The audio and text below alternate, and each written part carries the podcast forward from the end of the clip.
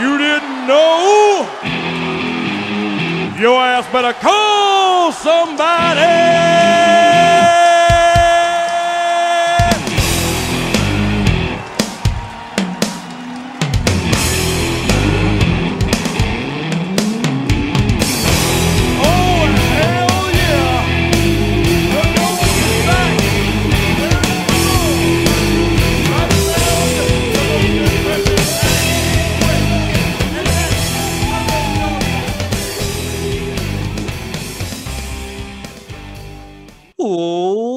And gentlemen, boys and girls, children of all ages, the Redhead Zone proudly brings to you the New Age Football. I'm Jay. Okay, he's Dusty. That's my line. And for the dozens and dozens of the Redhead Zone and New Age footballers fans out there, I'm Jay. He's the Gridiron G, Dustin, in the Macho Man shirt. Just to follow up on the tank I was wearing last week. Dustin, we finished the AFC. We're going to dive into the NFC today for the draft recap. You ready? I was born ready, baby. All right. Well, listen, I think uh, we talked about it last time, and we're definitely going to talk about them more now, but we got to talk about a little more Aaron Rodgers news as it comes in because it's definitely the most exciting story in the NFL right now. Uh, they are. They did try out Blake Bortles. You know, Dustin, you and I were texting, and I just said, you know, I just I don't see Green Bay rolling over here. They're either gonna let him retire or they're going to figure something out to patch things up. I just, I really don't think they're going to trade him. Why are they working out Blake Bortles if they have Jordan Love on the roster? It seems to me they have to prepare for the worst, and that worst being Aaron Rodgers will not be here. Uh, it looks like there's a very small percent percentage that uh, you would say, he, if maybe zero percent, that he is going to be back. I don't, I don't know how they're going to fix this. He, he pretty much looks like he's made up his mind. Uh, now, when we were texting, I also sent the message now, Davante Adams saying yes to rethink what he's doing there. No, man. Listen, with with no Aaron Rodgers, this team is plummeting. Let's face it, it's not going to be pretty. Uh, he's made it very clear he wants to have the GM Gutekunst fired before he comes back or even thinks about coming back. I know they offered him a max deal. Um, I mean, I've said it time and time again. This team has done nothing to put them in a position to help Aaron Rodgers get over the hump.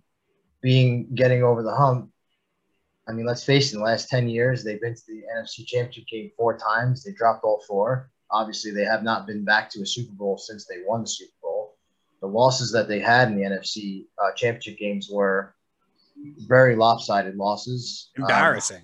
embarrassing losses to Atlanta, and I think San Francisco was the other one.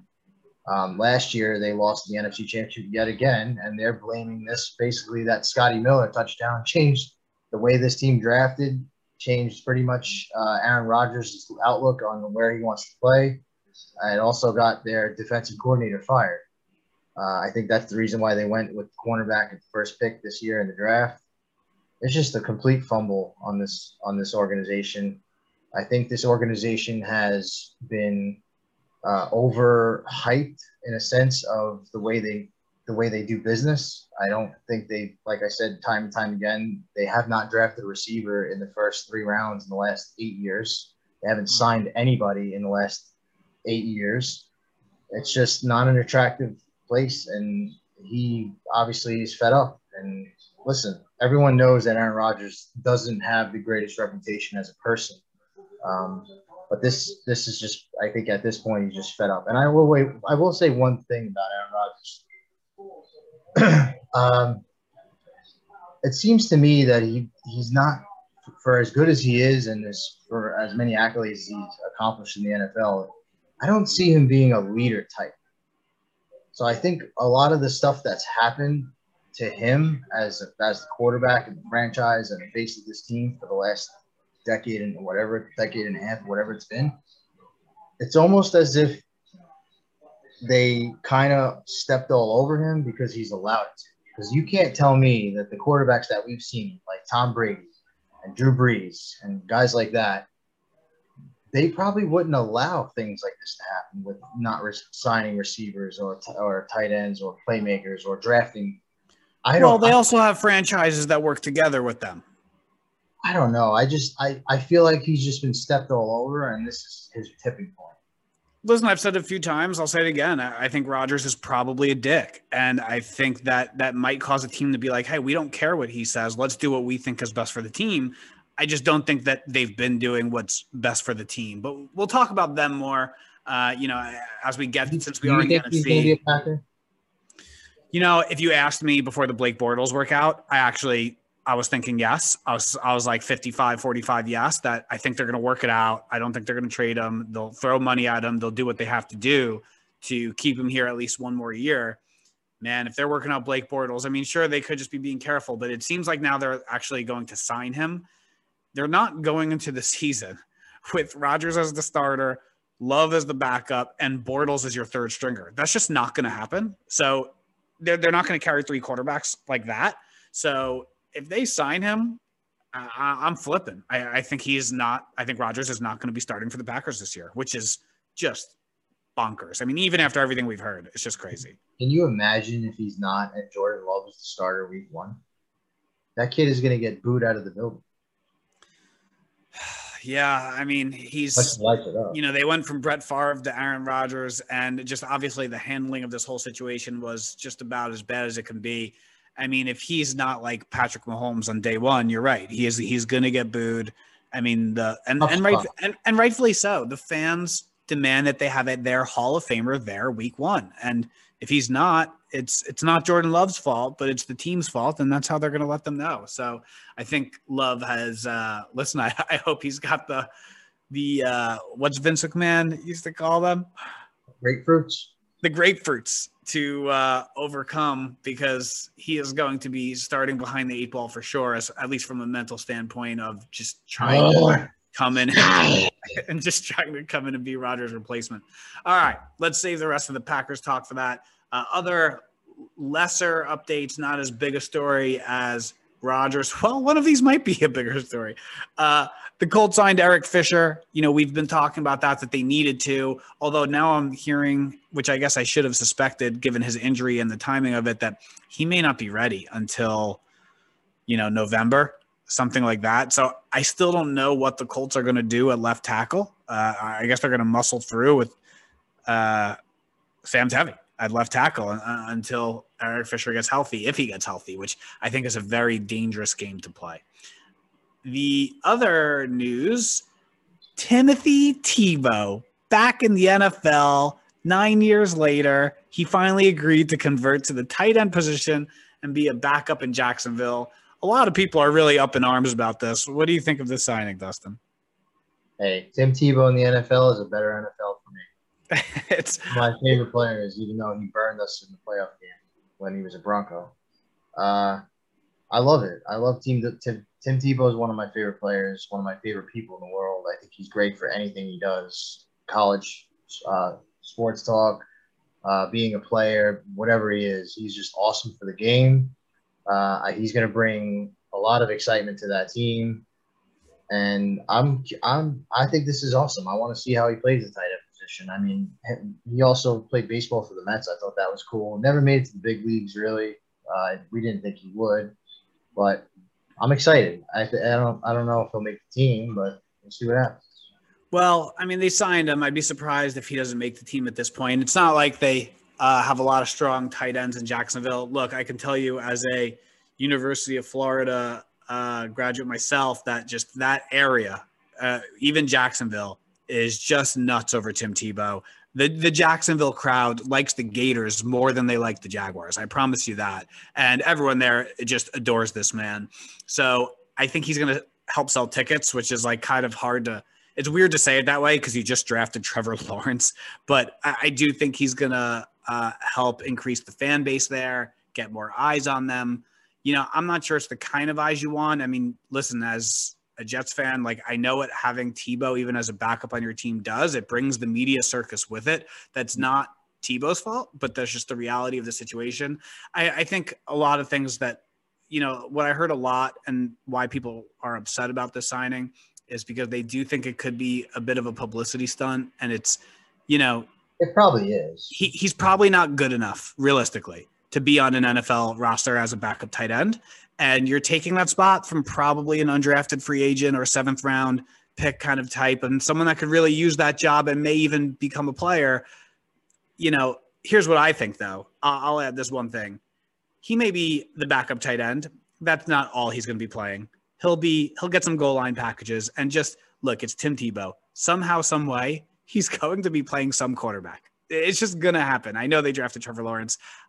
I would take odds right now that he somehow, some way, you know, I, I want to know what the over under is on his quarterback snaps. I'm sure that's not a real bet, but he's going to be taking quarterback snaps this year. I promise. Probably right. I mean, he'll probably run his little jump pass on the goal line. Uh, he was famous for that in Gainesville. But back to what you were saying about him taking someone's spot. I mean, let's face it, Tim Tebow's earned the right to take that spot. I mean, he's probably in, in my in my eyes, he was the most exciting college football player I've ever seen. And I just I love everything about Tim Tebow. I love what he stands for. Uh, his leadership in the locker room, what he can bring to mentor, as far as his work ethic. There's not one ounce of that guy's body where he's not going to go 110 percent. So the players that are in that locker room should feel fortunate to have a teammate like that. So I I, I think he's earned the right to have that spot. Outside of the talent and outside of maybe him not being able to suit up as a tight end and learning on the fly, as opposed to someone who's coming out of college undrafted, he has a lot more to offer than someone who probably won't even step on the field. So I think that's complete bullcrap if anyone thinks he doesn't deserve that spot. Yeah, I mean, listen, I, I would have loved to see him make this move to tight end, you know, after maybe a year after the Broncos let him go, and it was just clear that the quarterback thing was not going to work out. Wasn't Um, clear. What? It was not clear. Well, when the Jets signed him, they basically killed his career. So, uh, you know, that was unfortunate that as a Jets fan and a Tebow fan, I had to watch that thing blow up together. But, you know, look, I, I hear you. I love Tebow, the person. Uh, I love Tebow, the player. I don't really think he's good enough to be a backup tight end, but I think it'll be interesting to see what Urban Meyer does with him. Here's the last point I'll say on it. I, I think it's an indictment a little bit of Urban Meyer. You know, Urban, you're in the NFL now you can't just do whatever you want and just be like, oh, I'm at a powerhouse, you know, organization or powerhouse school and I'm going to make it work. There's only 53 players on the team and you could only, you know, obviously dress so many players on game day. So, you know, we'll see, but like those spots are very valuable. And if Tebow's on the team and he's not actually providing something, you know, again, uh, we'll, see. I'm a little torn on how Urban's going to work out in the NFL. I think everyone is obviously a little torn and interested to see how it's going to work out. This to me wasn't such a great sign, but we'll see. It could go either way. It could be you could kill him if it doesn't work out, but if you start seeing the difference in this team's attitude and everything else, and if they show you know Tebow, Tebow being animated in any situation, I think you'll say this was a great sign. So Okay, over under 3.5 touchdowns for Tebow this year, somehow, some way. oof. I'm going over, baby. Yeah, I'll give him the over. He's he's going to get some goal line touches. You can't tell me it's not going to happen. If Jesus wants to score a touchdown, Jesus going to score. That's, that's it. He's he's going to turn yards into touchdowns. That's what he does. So, all right, now that we've offended a few more people, that's all I got for the headlines. Let's just jump into these NFC teams, shall we? Let's jump in. Okay, we're going to start. Uh, we'll go in alphabetical order again, like we did with the AFC. So we're starting with the Arizona Cardinals. First round pick, Zaven Collins, linebacker out of Tulsa. Second round pick, Rondale Moore, wide receiver, Purdue. Uh, no third round pick. Fourth round, they take Marco Wilson, cornerback out of Florida. You go to sixth round, they took an edge. Sixth round, corner. Seventh round, safety. Seventh round, interior offensive lineman. I have Nope. some thoughts. Dustin, what are yours? Uh, Zaven Collins was a, a shock to some uh, at, as how early he went in the draft. Um, but this is just one of those picks where if you see what a guy can do and he fits the defense that you put on the field, then you make that pick. Uh, Zaven Collins is a gigantic human being. He's six foot four, 260 pounds, and he could cover with the best of them. So I think he'll uh, they broke news today that they're allowing Jordan Hicks to seek a trade, and Zaven Collins has already been awarded the starting position at the linebacker. So I'm excited for this pick. They obviously had him targeted and pinpointed on their board. Uh, I think it's a great pick. I'm happy with it. Uh, I think they made they probably could have went to a different route with this pick, but again, if you have the guy pegged and he's there, you take him. Yeah, I look. I think uh, news started to come out that morning of of that draft day, and you know, you usually can't really believe anything that you hear at that point. But there were rumblings that the Cardinals were zeroed in on Zaven Collins that they really wanted him. And yeah, you know, I had him projected to go like late, late first, maybe even early second. But hey, if you weren't going to get him next time around, if this is your guy, if you really believe in him, go for it. So, you know, I'll give him the benefit of the doubt. And what I'll say is, you know, you took Isaiah Simmons last year.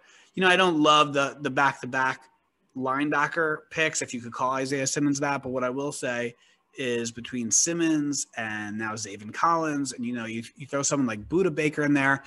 I think they their defense is very multiple. I, I think they have a very interesting skill set that can be moved all around. So I'm interested to see what they do with that. I, I, think it could actually be really exciting to watch to have those kind of athletes kind of roaming around and playing different positions there. So so I like it. What do you think of the Rondale Moore pick? I love Rondale Moore. Uh, he kind of reminds me of like a miniature Steve Smith almost, which I don't like to compare anyone to Steve Smith because I don't think that's, that's a Hall of Famer right there. Yes, but he his attitude and you know this guy's only five foot seven, so the, there's one thing if you ever watch uh, game film of a Purdue game, this guy is literally the toughest guy on the field, and he's trying to run through everyone that comes near him. So uh, I think he'll fit nice there. I was kind of hoping they went for an, an explosive player like this to, to jump on their offensive uh, wide receiver tree, uh, simply because their wide receiver to me, I love the, the stack with Hopkins and Christian Kirk, and now they have AJ Green. So with a guy like Rondale Moore and the ability that he has, you know, with him on the field, when all the attention is drawn to those guys, this is why they brought in Andy Isabella, and it hasn't worked out for them. So I think he's brought in to kind of take that spot where they can make plays to get him in uh, space and then watch out when he gets the ball. But I, I, I, did like the pick a lot. I was projecting them if I thought Jaylen Waddle would fall, fall a little bit, but he didn't. But this was a great pick in the second round. Great value. Yeah, I think it was a good value. I, I expect him to go a little higher in the second. I didn't expect him to be a first. Uh, you know, so if it was a little bit of a value or right on point, I, I, think it's a good fit for the team. They, you know, Kingsbury obviously likes to run a lot of four wide sets, and you know, you have Hopkins. Christian Kirk, I think, has been good but not great um, you know, a little inconsistent.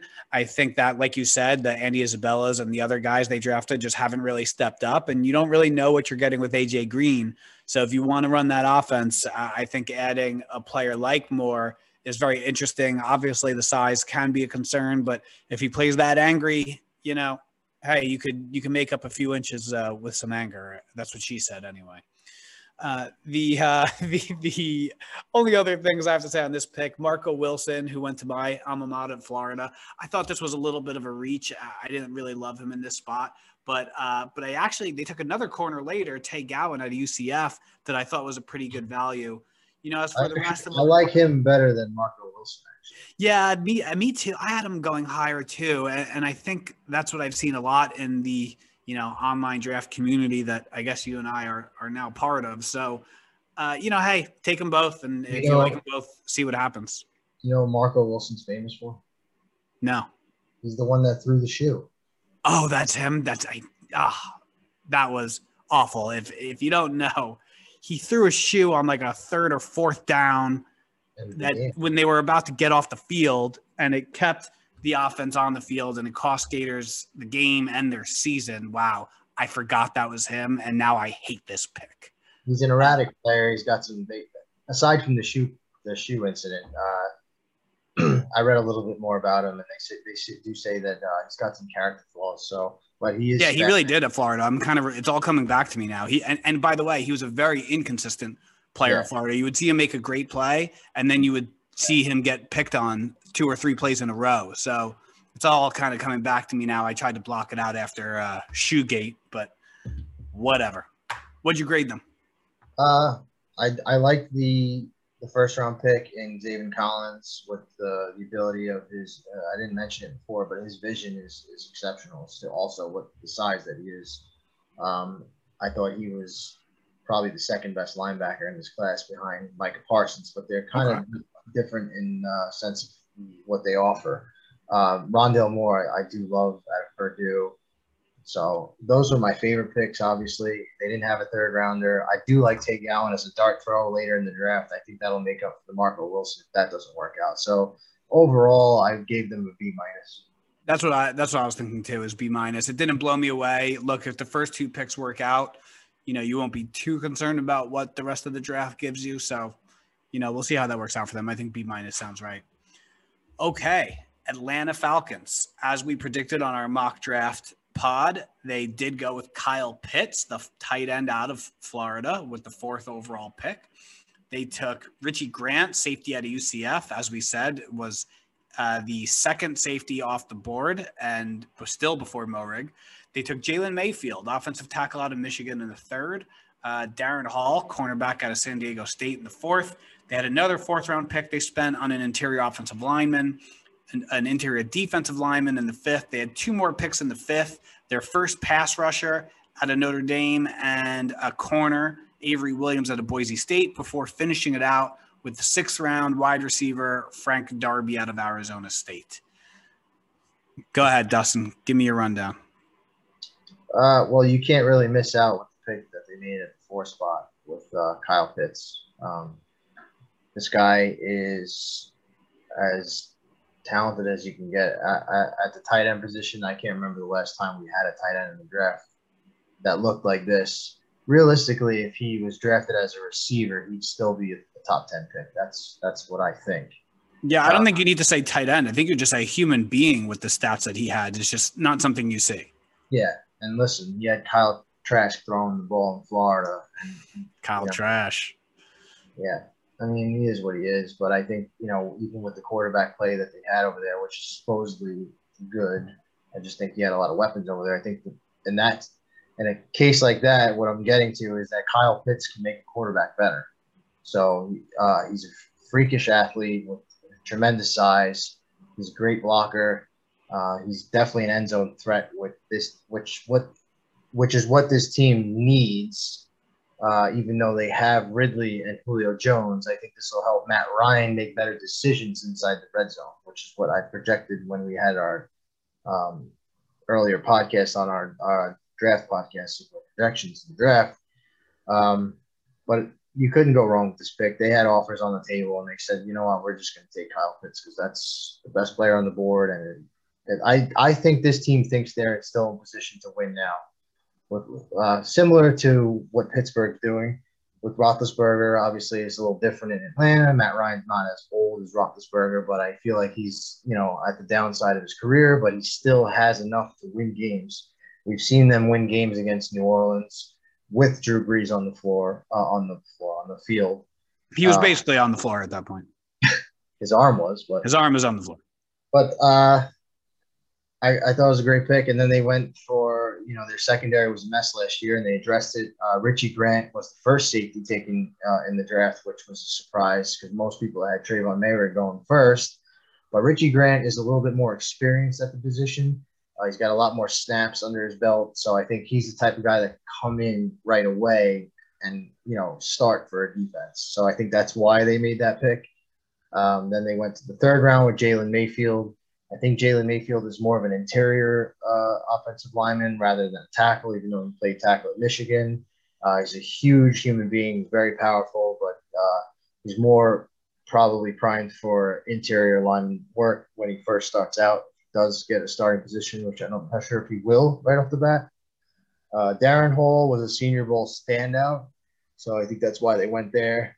Uh, these are the types of picks that you have that you know they have a lot of upside, but they might not get on the field right away. And then the rest, the only one I kind of had any uh, thing to say about was the D tackle they took out of Texas.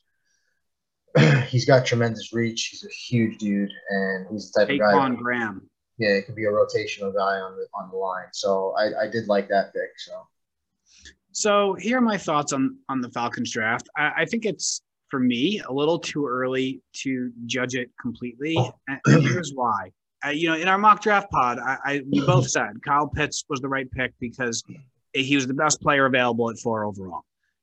Like you said, this is a Falcons team that seems to believe that they're that they're going to win. So, so, you know, here's my question: Do you think this team has the roster to win a Super Bowl? uh, mm, they they don't. But in but the thing the in Well, let me stop you there. Uh, you, you, they don't, and and, uh, and they But don't. can, but they can beat anybody.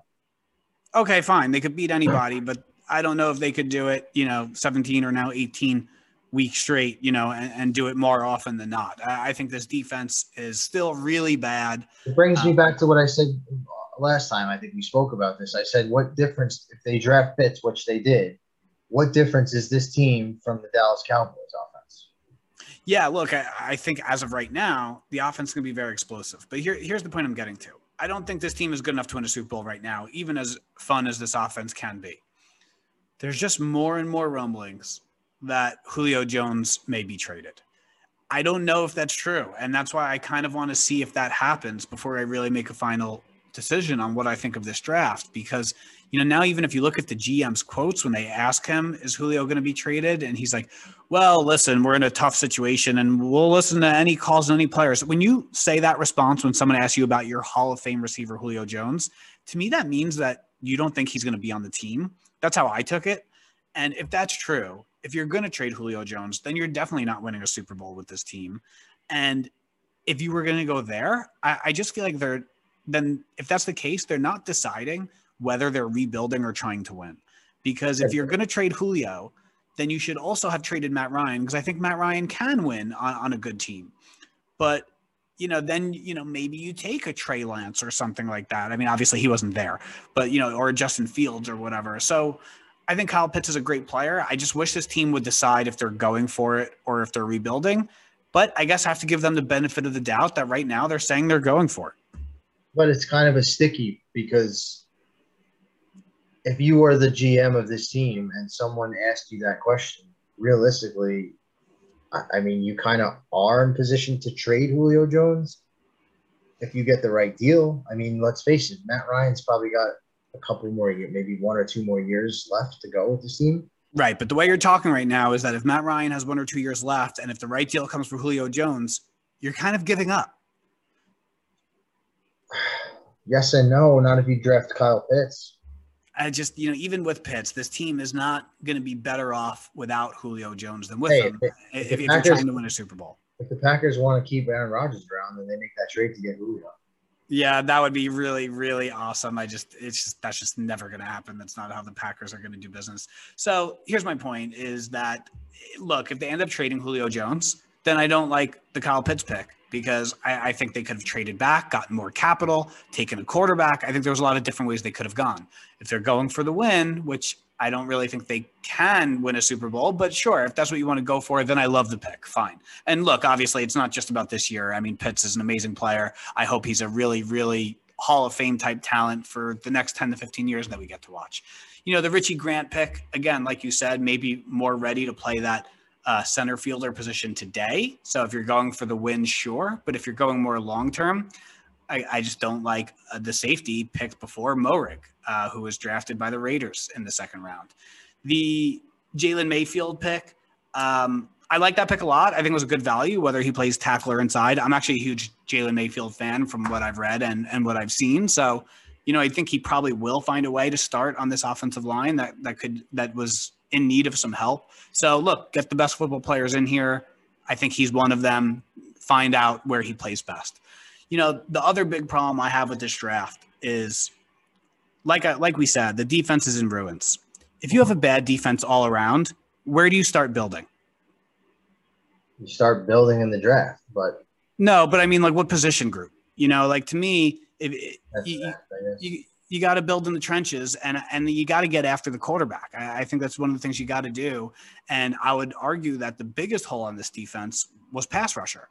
And Yeah. they didn't uh, Duncan Fowler, but I think he's expected to be released. Right. I mean, they, yeah, I don't know if he's going to be on the team. And, you know, you didn't take one here until your second, fifth round pick in uh, Ogundeji uh, out of Notre Dame, who, you know, I'm not really crazy about anyway. I think that probably was, you know, not the place where he w- would have gone had the Falcons not taken him there. So just overall, I'm, I love Kyle Pitts. I'm just, I like the Mayfield pick, but overall, I'm just not enthused with this draft class. Yeah. Uh, yeah, it's it can go either way. I just uh, as far as grading goes, I mean, when you draft a player like Kyle Pitts, it's really hard to give a negative. You know. So I, I gave them a B minus. Yeah, I- I'm thinking like C, C plus. But you know, I'll I want to revisit it after uh, you know after we see if they if Julio's on the team or not. I'm really interested to see how that goes. Okay. But anybody can win on any given Sunday. Yeah, but you got to Yeah. do it more often than not on 18 given Sundays. That's the They point. sneak into the playoffs. I don't really Dangerous offense because that means Hey, maybe maybe maybe Arthur Smith gives them you know a uh, a jolt. You know, we'll see. FedEx joke. He's yeah. So there's a FedEx joke in there somewhere. We'll we'll figure that out. All right, I'm really excited to talk about this next draft, and there were a lot of players drafted by the Carolina Panthers. They, to a lot of people's surprise, took Jaycee Horn, uh, S- South Carolina cornerback, with the eighth overall pick. They took the guy I said to keep your eyes on, Terrace Marshall, wide receiver out of LSU, in the second round. They had two third round picks. They took your boy, uh, Brady Christensen, offensive tackle out of Zach Wilson's best friend, BYU. They took uh, the tight end out of Notre Dame with arguably the best name in the entire draft class, and Tommy Tremble. They took a fourth round running back, Chuba Hubbard, That's uh, a, a fifth round interior defensive lineman, uh, Daviyon Nixon, who I like a lot. Uh, after that, they had another fifth rounder, cornerback, sixth round interior offensive line, sixth round wide receiver, sixth round long snapper, Alabama, and the seventh round interior defensive lineman uh, out of Kentucky. So apologies to the players whose names I did not say. If you're a star, I am a jerk. What do you think of the draft class? Uh, they crushed this draft. Carolina hit a home run here. Um, Jaycee Horn. Listen, I'm as big as a Patrick Surtain fan as there is, but Jaycee Horn is not far off, so I'm okay with taking him over. Um, taking C. Horn, C. Horn, taking Jaycee Horn over Patrick Surtain, not to be confused with Jason C. Jason Sehorn. That was a good good reference right there. I I do love the Jaycee Horn pick. I personally would have taken Surtain as the first corner, but you know what? They definitely really, you know, wanted a corner and needed a corner. Horn brings a, a pretty nasty attitude that is, you know, can really permeate through a defense. So, I, hey, I don't hate it. He reminds me of Richard Sherman. He's got the size, Yeah. the way he smothers his uh, opponents at the line. He's a great pick. I, I think he's going to be a very good corner. So, I'm, and that's one of the positions that they need on their defense. Their defense as a whole was a giant hole. Um, Terrace Marshall, they pretty much stole from this draft because he fell because he had some foot problems that they dug up from his past. So he reunites Joe Brady, uh, who coached in college. Uh, this was a home run pick for them. Perfect landing spot. fit right in with his old coach. Um, he's got a lot of similarities to uh, Justin Jefferson in um, Minnesota, who also went to LSU. There was a lot of receivers on this team when he was there, so he didn't really get the buzz like your Ja'Marr Chase and Jefferson, guys like that. Um, you said it, the third round pick, Brady Christensen, is one of my favorite picks in the draft. He's as good as a pass protector as you'll get. So with the value that he offers this late in the draft, whoever was drafting him was, in my opinion, this is a day one starter. Uh, he'll slide right in at like a right tackle position, start for you day one. He can play left tackle, obviously, as well. Didn't let up re- really. I don't think he let up any pass pass rushing, uh, pass rushes to get to the quarterback in college. So I think it's a great pick. And Tommy Tremble was probably the only pick I didn't love. Uh, I'm not really a big fan of drafting tight ends too high. Third round pick to me is high for a tight end. When you're when you miss out on the top tight ends, maybe they see something that we don't or I don't. uh, but I do know he's got potential to be, you know, a freakish athlete. So uh, Chuba Hubbard, I like the pick. Uh, Chuba Hubbard, Chuba Hubbard, whatever you want to call him. Chubba Hubba. lost Mike Davis to free agency, who came on to the scene when McCaffrey went down. Um, you definitely can't win this league without a backup running back because running backs get injured all the time. So solidifying a backup running back with talent of a three down back like Chuba Hubbard has is something that um, you know they definitely addressed. He runs smart. He's got good size. He's got good contact balance. So I thought that was a good pick. Daviyon Nixon's a good player too at Iowa. Love that pick. So, and they got him late in the fifth round. Uh, this was a great draft. I, I honestly gave them an A. I almost gave them an A plus. It's just the tight end that, that I didn't like. Uh, but they they crushed this draft. Christensen in the third. Terrace Marshall was a first round pick in my in my opinion. He should have went a lot earlier and he didn't. And Jaycee Horn is an awesome player also. So I think this team, uh, Matt Rhule and, and the GM over there are doing a tremendous job. And uh, Joe Brady is also, you know, they're just crushing. Since Matt Rhule took over, the, the hires that he's made, players that he's brought in, this team's on the on the rise for sure. Uh, I hope Sam Darnold can turn into what he was supposed to be when he was drafted by the Jets, and now he gets a fresh start with a great offensive coordinator, great coach. Uh, I really like where this team's going. Yeah, I uh, I absolutely love this draft as well. I love what uh, the, the franchise is doing over there. You know, uh, I already I already chimed in on Jaycee Horn. I love the attitude he brings. You know, even if I like Surtain the player a little more, I, I don't think they're going to be disappointed at all with Horn. You know, Terrace Marshall, I, I mentioned I think it's the perfect landing spot, and you said one great reason. Obviously, Joe Brady, he's already played for, but you know, even that fact aside, I think you're with a coach that the players love, uh, both in the head coach and the offensive coordinator, Joe Brady. Um, you know, it's a young, hungry team. Everyone, you know, like last year, it was a pretty bad team, but if you watch their games, I mean, everyone on this team is trying hard all 60 minutes. I think this is the right environment that Terrace Marshall needed to be in. You know, I don't think it was just the injuries of why he fell. I think there were probably some character concerns, and you know, you see him quitting on plays a lot in college, and you know, now he's reunited with Joe Brady on this team. I, I could see them getting the best out of him possible. Uh, I like the Brady Christensen pick. You know, part of that BYU ball uh, wall that kept Zach Wilson very clean. Uh, by the way, I already texted to you, but for all of our dozens and dozens of fans, go ahead and search Zach Wilson's mom. It's uh, she's. I wasn't sure if it was his girlfriend or his mom, and it's his mom, but you know, she's she's hot. She's hot. I mean, that's that's all I can say. Uh, you know, the Tommy Tremble pick. I look. I, I hear what you're saying. I one reason I actually liked it is if there was one thing that the Carolina Panthers didn't do that I really wanted them to do early, maybe even with that eighth overall pick, was add some offensive line help. I, I think that we've already seen Sam Darnold see ghosts when his offensive line crumbled around him, as it constantly did as a Jet. Um, but I think they got great value with Brady Christensen, and I think Tremble, you know, he has some developing to do as a pass catcher, but he's actually a really good blocker right now.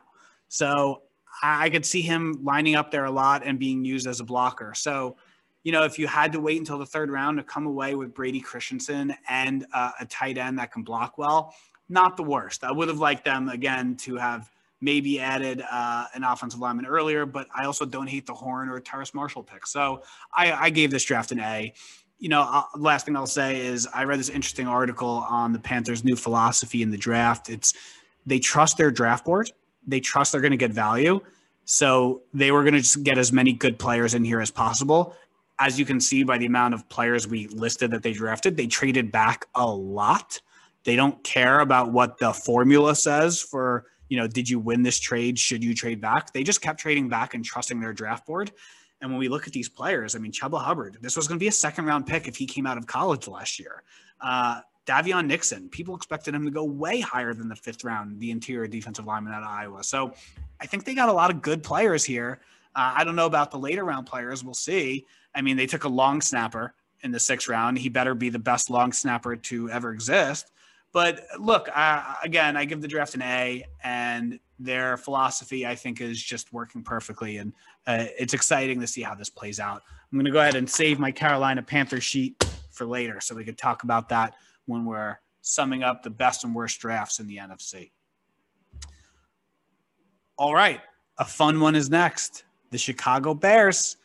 We said, if you listened, I, I said on the mock draft pod, you know, this coach, this general manager, Pace and Nagy, they got to save their jobs. And I said, don't be surprised if they trade up for a quarterback because that is the only thing that can save their jobs.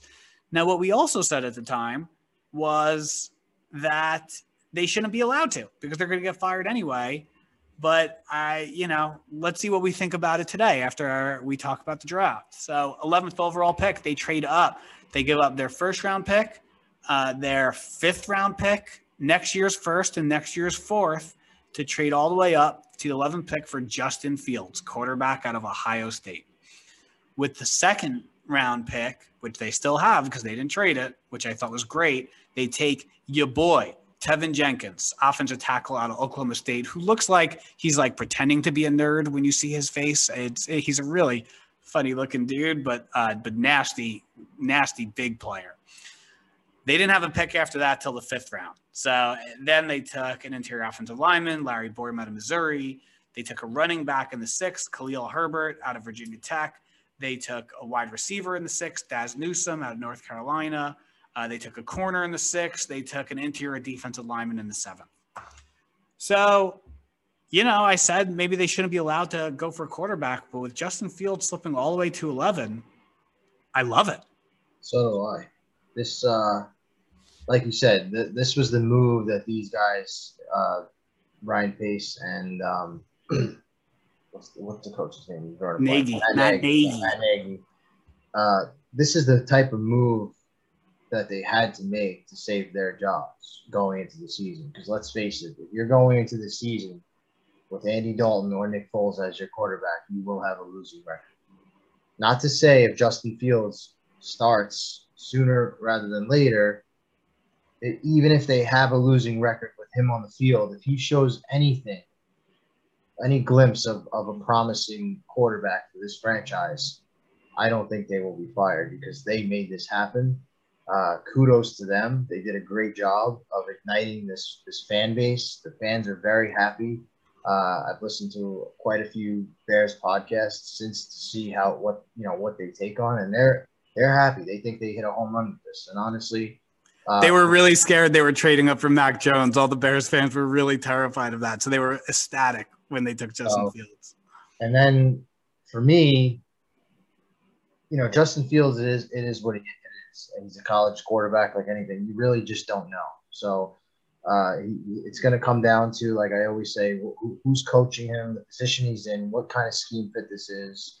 Uh, he kind of reminds me of a Baker Mayfield coming out of college. Uh, his film showed a lot of uh, open, empty pockets where he didn't have to run out of them as much, but there was also things that I saw uh, when the pocket collapsed. Uh, he does have to play better when it does collapse. He's got to make better decisions. So that was my biggest takeaway from him. But with any quarterback being drafted in the first in the first round of the NFL, it really depends on where they go. Uh, the second round pick in Teven Jenkins was probably my fir- my favorite player in this year's draft. Just the style of play and the physicality he plays with. You're right. He looks like a big nerd that when he steps onto the field, it's like he evolves into a giant bully and just taking everyone who ever made fun of him out on him on the field. so the way he plays, I, I've never seen a tackle come out of college that plays as smart and as nasty as he does. Uh, I've said it before. He does have shorter arms, which probably scared a lot of uh, GMs away from taking him. But he uses those short arms to his advantage. And I know it sounds weird, but he actually lures defenders in and then he throws you onto the ground because you're off balance. So he actually has a whole different style of play uh, I always say he reminds me of Quenton Nelson. Quenton Nelson played tackle. So, and he's a right tackle. So he's going to come in. That's another reason probably why he slipped. A lot of teams like to protect blind slide, blind spot by drafting a left tackle. So he's more uh, inclined to you draft him and you just play him where he plays, and that's right tackle. It's almost like we set it and forget it type of thing. They didn't have another draft to the uh, draft pick to the later rounds. But even the Khalil Herbert pick, I, I like. I love that pick too at Virginia Tech. The reason why he fell is because he was a 50th senior. He's a little older than most of the running backs that come out. Um, but who cares? They only last till 27 anyway. Yeah, and he's the total package, and I guarantee you he will get snaps for this team. This is something they lacked last year when Tarik Cohen went down, and Tarik Cohen is on the smaller side of, of running back. Let's Yeah, they it. needed depth.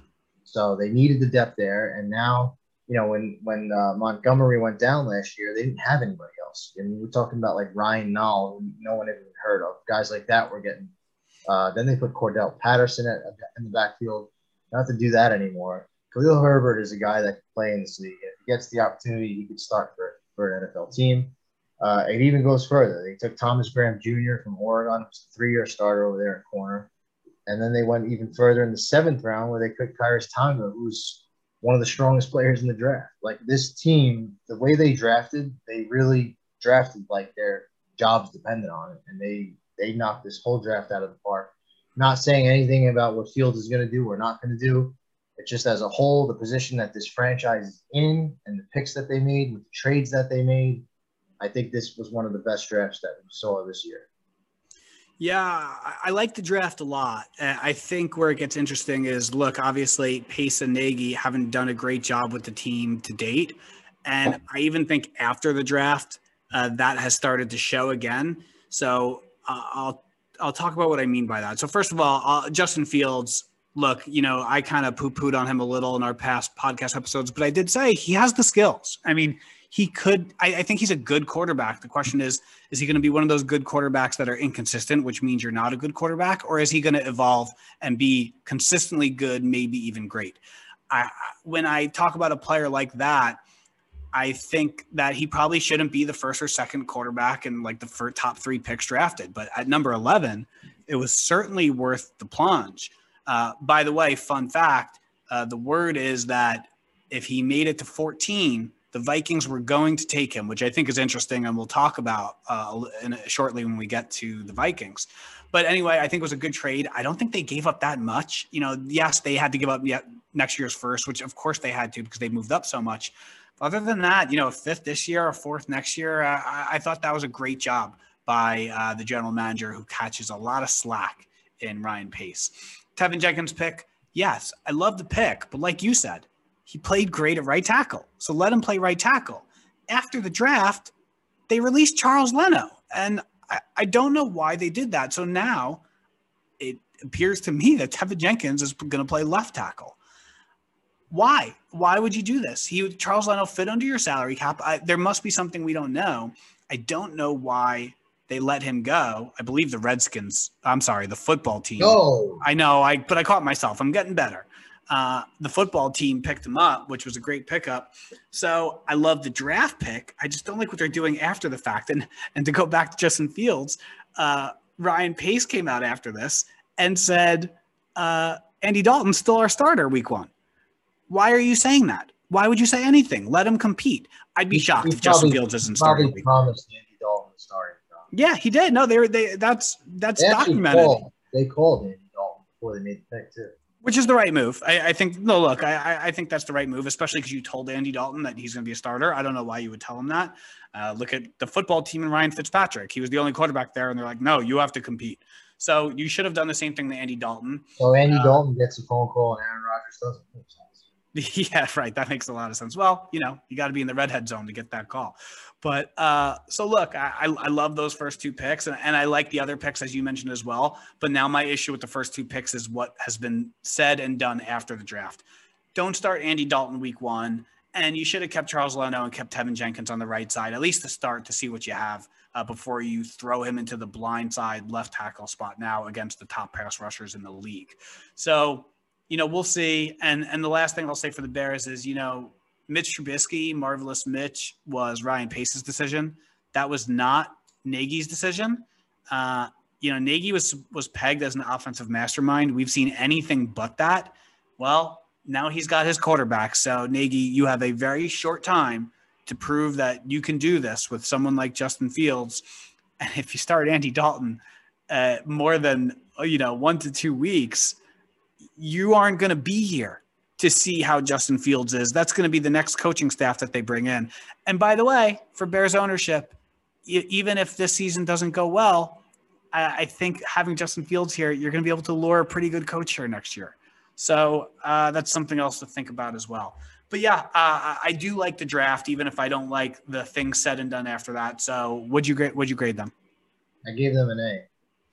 Sure. Uh, I gave them an A. I really want to drop them to an A minus because of releasing Charles Leno after the draft. Honestly, uh, because now when you when you know that Teven Jenkins is drafted as a left tackle, could They don't, be have, they don't have a right tackle either. yeah. But if you know, I mean, it depends. Let's see who they bring in. But if Teven Jenkins is the best tackle on the team, they're going to put him at left tackle. So. I'll put this. I'll put my Bears sheet with the best draft so far, and uh, we'll move on. Put it in the pot.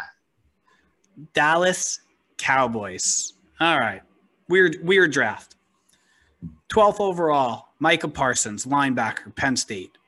Second round, Kelvin Joseph, corner, Kentucky. Third round, Osa Odighizuwa, interior defensive lineman, UCLA. Uh, also third round, Chauncey Golston, D end, Iowa. Also third round, Nahshon Wright, cornerback, Oregon State. Fourth round, Jabril Cox, LSU linebacker. Good value pick. Fourth round, offensive tackle, Josh Ball. Fifth round, receiver, Simi Fehoko. Interesting pick. Sixth round, interior defensive lineman. Sixth round, cornerback. Seventh round, interior offensive lineman. Last three picks. Sorry I didn't say your names. If you're stars, I'm a jerk. Weird draft, Dustin. Uh, looks like they're trying to fix their defense now. yeah, you think so with all these defensive picks, and rightfully so. Um, I think there were a lot of risks and reaches taken taken in this draft class that didn't need to be taken. A lot of risks. Micah Parsons is as talented as it gets, but he has some character issues. And worth and, and we'll say let's stop there. So far though, that's worth the risk. Yeah, I kind of would have wished they went in a different position. I don't think linebacker was where they needed to go. I think they got burned by Carolina and Denver. That's Yeah, no corners, ne- neither top corner on the board anymore. So they must have uh, had a frantic uh, war room there, and they probably said, "Let's just take the best player on the board," and that was Micah Parsons. So um, obviously, we've noted the injury history with Jaylon Smith's knee and Leighton Vander Esch's neck, so that probably made this decision a lot easier for them uh, than you would think. Um, the second round pick was very interesting to me because uh, Kelvin jo- Joseph is a very talented corner. The reason why he fell is because he's got character issues. He got kicked out of school at LSU and he transferred to Kentucky because of that. Um, but he, the thing with him is uh, he played and then he sat out. He opted out. Uh, I think that you know a lot of a lot of uh, GMs and coaches said they wish they, that he would have played.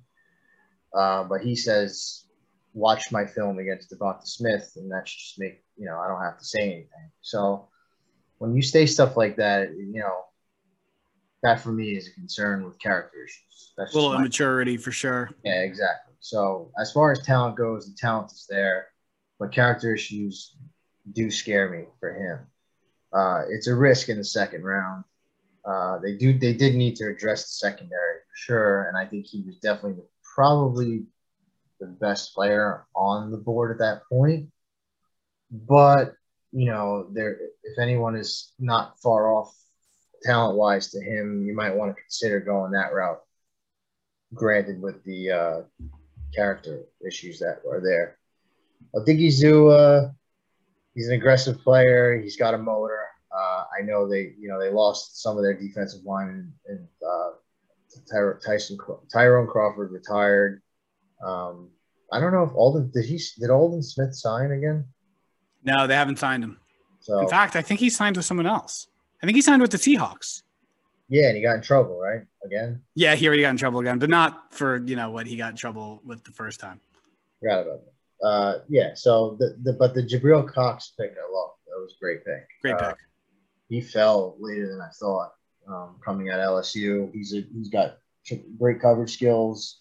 Uh, he's a deadly weapon for any NFL defense that, that can get him on the field. But again, he's it's, it's another linebacker though, so weird spot. I feel like they had him on their board as a target, and then they kind of took Micah Parsons because he fell. So once they hit the fourth round, they're like, well, he's still there, so might as grab him. I think that's kind of what happened there. You know, they, they stuck to their board. Uh, the Josh Ball pick was kind of surprising. He's got another another character issue type player. This guy got in trouble for domestic violence uh, like multiple times. He got kicked out of school and actually went to Marshall because of it. I don't remember the school he went to, but Sensing uh, a theme here. yeah, which is surprising. Um, and then the Simi Fehoko pick, I actually do like. Uh, if you watch his film, he's 6'4. Uh, he's got a huge frame. He's got a great gas pedal that he's always what is always on. Uh, he's got a great motor. I think what they were trying to hit here was like almost like a Chase Claypool type of player, type of talent later rounds. But he's a project for sure. Uh, very interesting draft. Uh, there's a lot of issues with the players that they drafted from top to bottom. That's my biggest problem. Um, I don't think all of them are going to pan out because that would be kind of, you know, you're going against the law of averages with that. So I gave them a C. Yeah, I, uh, I while I do like a, few of the players on their draft class, I, really did not like this draft at all. You know, the Micah Parsons picked, I did expect him to drop a little bit because of the uh, character concerns, but man, what a just a phenomenal athlete and football player. So I actually don't mind that pick at 12th overall, especially after you lost out on Jaycee Horn and uh, Patrick Surtain. You know, the Kelvin Joseph pick, I mean, the corner was a need. So I think they just went to the best corner on their board, but Santi Samuel Jr. was still on the board, by the way. Yeah, that's what I'm saying. You don't So, yeah, I- mean, look, I, when you say they stuck to their board, I think they definitely stuck to their board because there were a lot of reaches here. I think Kelvin Joseph, again, Asante Samuel was there, and you know he has his own concerns after you just took uh, Micah Parsons. Uh, I think you know with three third rounders, you know they could have done a lot of damage. I, I like uh, Odigzua. I'm definitely not saying that right, but the interior defensive lineman, sure, out of UCLA. I, I do like that pick. I think that was a bit of a value, but the Chauncey Golston pick, the Nahshon Wright pick, the which is a DN and corner respectively, I thought those were horrible values. those were reaches for sure. The huge reaches. They, I mean, trade back. You know, even if you don't get what's worth it, if if those are your guys, but you could have traded back and gotten even more picks. I just, I really didn't like those picks at all. Yes, I do love the Jabril Cox pick out of uh, linebacker of LSU in the fourth round, and and I think the Fehoko uh, pick is interesting. The receiver out of Stanford, like you said, look, you're behind three stud receivers. You don't have to do much your first year with that big body and that speed, except just learn the craft and learn to be a receiver. And he'll probably get his shot when uh, Gallup leaves the team next, you know, after this year, which is probably going to, almost certainly going to happen uh, now that they paid Cooper. The, the rest of these picks, I just, you know, again, I mean, forget the late rounders. I, I just thought they were bad picks. I thought they were terrible values. I, none of these picks I thought were even close to the time and point where these players should have been drafted, except for Parsons, uh, Odigzua, and Cox and Fehoko. So yeah, that's four players. And but you know, when you have this big a draft class and this many holes on defense, I just think they could have done a lot better. So They they they had a ton of picks too. They traded a bunch, but it's just it's almost like they they they kind of made these trades without a plan. Yeah, yeah, that's kind of how it felt to me. And clearly, they don't care about character. I mean, I'm not surprised with Jerry Jones. He just wants the best players possible. Uh, but you know, you can only take so many chances, like you said. You're you're just going to get burned sometimes. And by the way, when you just keep, I'm not saying they're doing this. I mean, it's only two players here, but when you just keep adding those types of character guys to the same team, and then they hang out with each other, you know, you're starting to put together a, a mindset for a team here. And you even said when we talked about the Cowboys, this team is soft. They seem disinterested. And if you keep adding these bad character guys, you know, you, you need leaders on this team at some point. And you have some, you know, I think Dak is a great leader.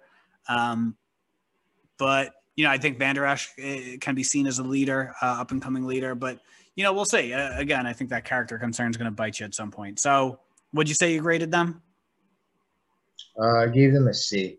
Yeah, I mean, I would say C minus. I just a few interesting players, but overall, I just I, I didn't really like what they did with the opportunity. I'm not ripping on Parsons too much. I mean, Kelvin Joseph No, and Josh Ball were the real character concerns that I had, but Parsons is known to be like a party animal, so is what it is. yeah, yeah, but listen, I mean, uh, I think that was a good pick, but yeah, I, I agree with that. Okay, let's bite some kneecaps. Yeah. Detroit Lions. Uh, on the we we just saw a video that surfaced on the internet that they were actually calling Atlanta to trade up to the fourth pick. That failed, so they stood at the seventh pick and they got Penei Sewell to their surprise because uh, the Bengals and Dolphins passed on him. Uh, so that was their first round pick that uh, we all saw them cheering after they made that pick, which was really cool to see. Second round pick, Levi Onwuzurike, interior defensive lineman out of Washington. Third round, uh, interior defensive lineman, Alim McNeil. Uh, so they went back to back there. Third, uh, another third round pick, Ifeatu Melifonwu, cornerback out of Syracuse, big dude. Fourth round pick, Amon-Ra St. Brown, wide receiver at USC. Uh, a lot of the draft community was a big fan of him. Uh, another fourth round pick, Derrick Barnes, linebacker Purdue. And then they didn't have another pick until the seventh round, where they took running back Jermar Jefferson out of Oregon State. Walk me through your thoughts, Dustin. I have some as well. So I think uh, the pick that they wanted was Penei Sewell at four, and he fell. I think so too. Why you saw their war room erupt with excitement. Uh, that's you know he he's we don't really need to speak too much about him uh, for his size. He's one of the freakish athletes we've ever seen that moves that fast for his size. I think that was uh, can't go wrong with that pick, even though they needed a receiver. But I mean, this team is definitely in rebuild mode. And I've said it before. You said it before. I'm a huge fan of everything that they've been doing so far. Even even the signing. This franchise has been the laughing stock of the league for decades. They I can't remember the last time they went to the playoffs. I think they have three winning seasons to their name as a franchise. No free agents ever. Rough. Yeah. Um, real? Three winning records? It's, under. I think it's about five, something crazy like that. Oh Two- my goodness, that's awful. uh, no free agents ever want to come here. So their goal was to make a splash at head coach position, someone who's loud and animated and says things that catch your eye, which clearly has done so far. And they're not in total rebuild. I mean, they made the trade, which I thought was a great move by them. They brought in a quarterback who's been to a Super Bowl, Jared Goff. I know he's not the greatest athlete in the world, not the greatest quarterback, but he's got a resume that's not going to spell total rebuild. So uh, Penei Sewell is a great starting point for your draft. This team never really has good drafts, but this year I think they had a great one. They brought in Levi Onwuzurike from Onwuzurike. Washington, who's very animated in his own right. The things that he said, uh, you know, when he was interviewed, said he likes to kill people. I think something crazy like that. Uh, You, so you know, Dan Campbell said, I got to have this kid. pretty much, uh, he likes to hit people. He, he curses, fits the bill for Detroit Lion, what they're trying to create over there, which I'm fine with. And then they they double dipped on the line when they drafted Lee McNeil at North Carolina State. He's a run plugger. Run pluggers usually fall in drafts because they don't stay on the field long. Um, I'm not calling him a Snacks Harrison type uh, type of player, but he's that's the type of pick that this is. They want to plug the inside on a run. They want this guy to play the two downs that he can play, and then they're gonna flush the line with players like the guy they drafted before him, and Levi Onwuzurike. Uh, Ifeatu Melifonwu is the corner they drafted. He fell a little bit. Uh, he's got rare features for the position. He's like you said, he's extremely large of, of, of, for a corner. Uh, he's a bit of a project, but he can ex- excel in, in the right scheme. So he's put in the right position as to play like a zone type of uh, corner and just tower over people, I think it'll work out. Amon St. Brown was, to some, um, a lot of people had him higher on their boards. Uh, he's a very polished route runner. He's not going to blow you away with speed, but uh, he's going to be uh, an underneath type of guy. Uh, he was definitely picked in the right spot, so he's someone that Jared Goff can definitely work with. Jared Goff is not going to get the ball thrown 60 yards down the field, so this is the perfect receiver for someone like Goff's talent. Uh, Derrick Barnes was one of my favorite picks. This guy pops up Really? the street. Yes, it was a fourth round linebacker pick uh, out of Purdue. Uh, he's a little bit undersized at the position, but if you watch a Purdue game on defense, you will know where Derrick Barnes is. I think this guy will get on the field. He jumps off the screen. Um, I, I, he was one of my later round darts that I that I looked and was drafted in the fourth round. Don't don't know much about the running back they drafted, but overall, the the the, the job that uh, GM Brian Holmes and and uh, the coach Dan Campbell. I'm I love the Lions so far. I'm so happy for this team, and this franchise. I'm excited. Yeah, I think it's going the right direction. You know, uh, I'm not going to blame them for what they didn't do. I, think the Penei Sewell is obviously a great pick, and it's so hard to find, you know, far above average left tackles, and he obviously has that ability to do that from day one. I'm glad they didn't trade up, not just because they got Penei Sewell anyway, but you know, look, the Detroit Lions, in my view, are a complete rebuild. And if you're a complete rebuild, you don't trade draft capital, premium draft capital, to uh, to lose players, to move up a couple spots just because you love a guy. So I'm glad they didn't give up picks to get Sewell, and I'm glad that he fell in their lap anyway. I love the Onwuzurike pick on the interior defensive lineman. You know, I, I think the Alim McNeill pick, look, if he's a good player, who cares? I didn't love that they went back to back. I think that they could have kept going and addressed needs like a linebacker or a, or a wide receiver. Uh, I would have loved to see them get a wide receiver here. There were a few good ones on the board, in my opinion, um, but they didn't. I'm, I'm really surprised they didn't take a wide receiver until Amon St. Brown, who I, I, like a lot. I, I like you said, I, I completely agree. Uh, I think he'll be great there. Uh, I skipped over the Melifonwu pick, the big cornerback out of Syracuse. Look, what I love about it is, you know, you took Okudah. Uh, I mean, maybe this regime didn't, but you have Okudah there who didn't have a great season, but really has all the uh, tangible assets that you would want in a number one corner. So what I like about the Ifeatu pick is you don't need him to be your best cornerback. He could be your second best corner, and he could also match up on the big bodied receivers that are uh, going to come from opposing offenses. So, you know, we'll see how that works out, but I think that was well worth the plunge. Derrick Barnes didn't know much about him. That's cool. I, am excited to see him play now. You know, the only other thing I can nitpick is, again, it's a seventh round pick. I don't care, but like, you know, you already obviously burned assets into that position with your starting running back that you have there. Why are you taking a running back in the seventh round when you have so many holes to plug?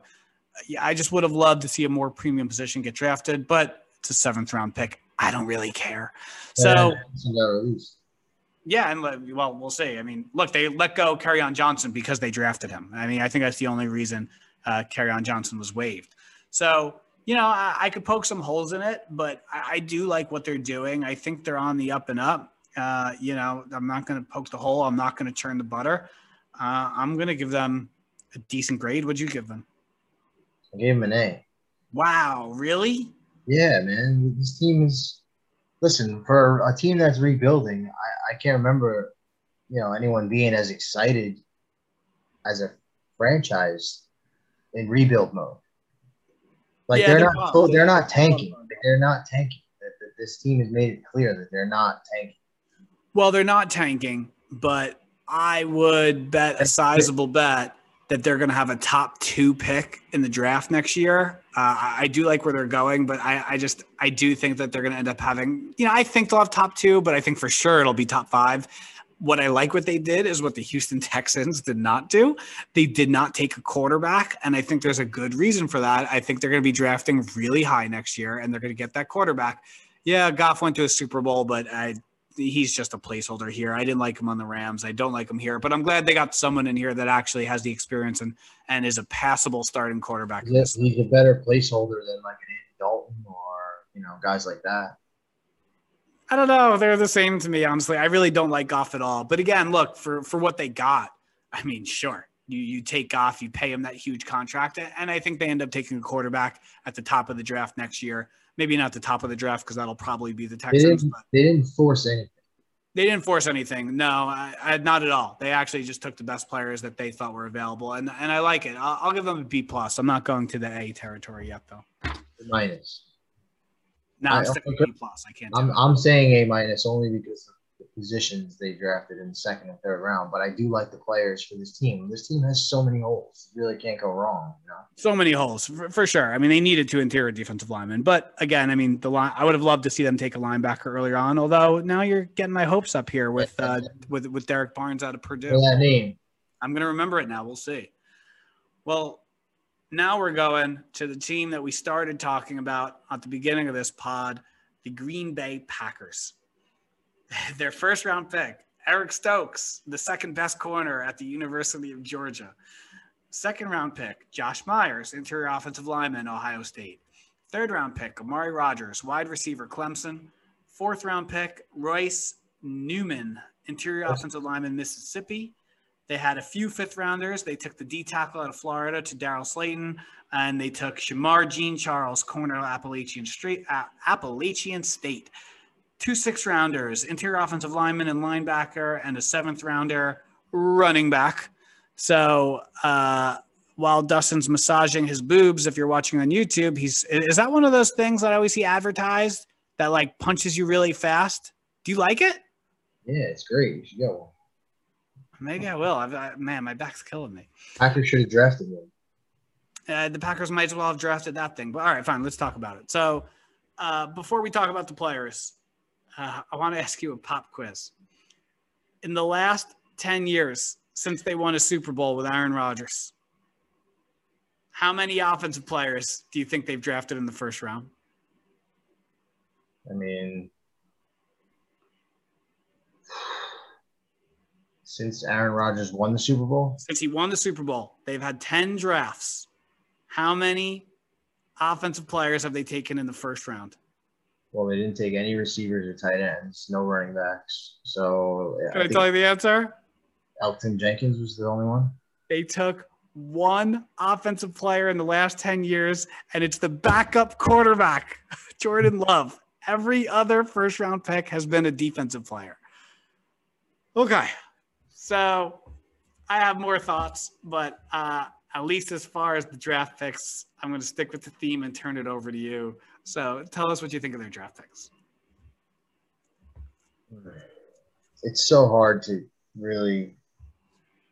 As far as the player and Eric Stokes is, um, I get the pick. Honestly, I know some people think his teammate Tyson Campbell was better.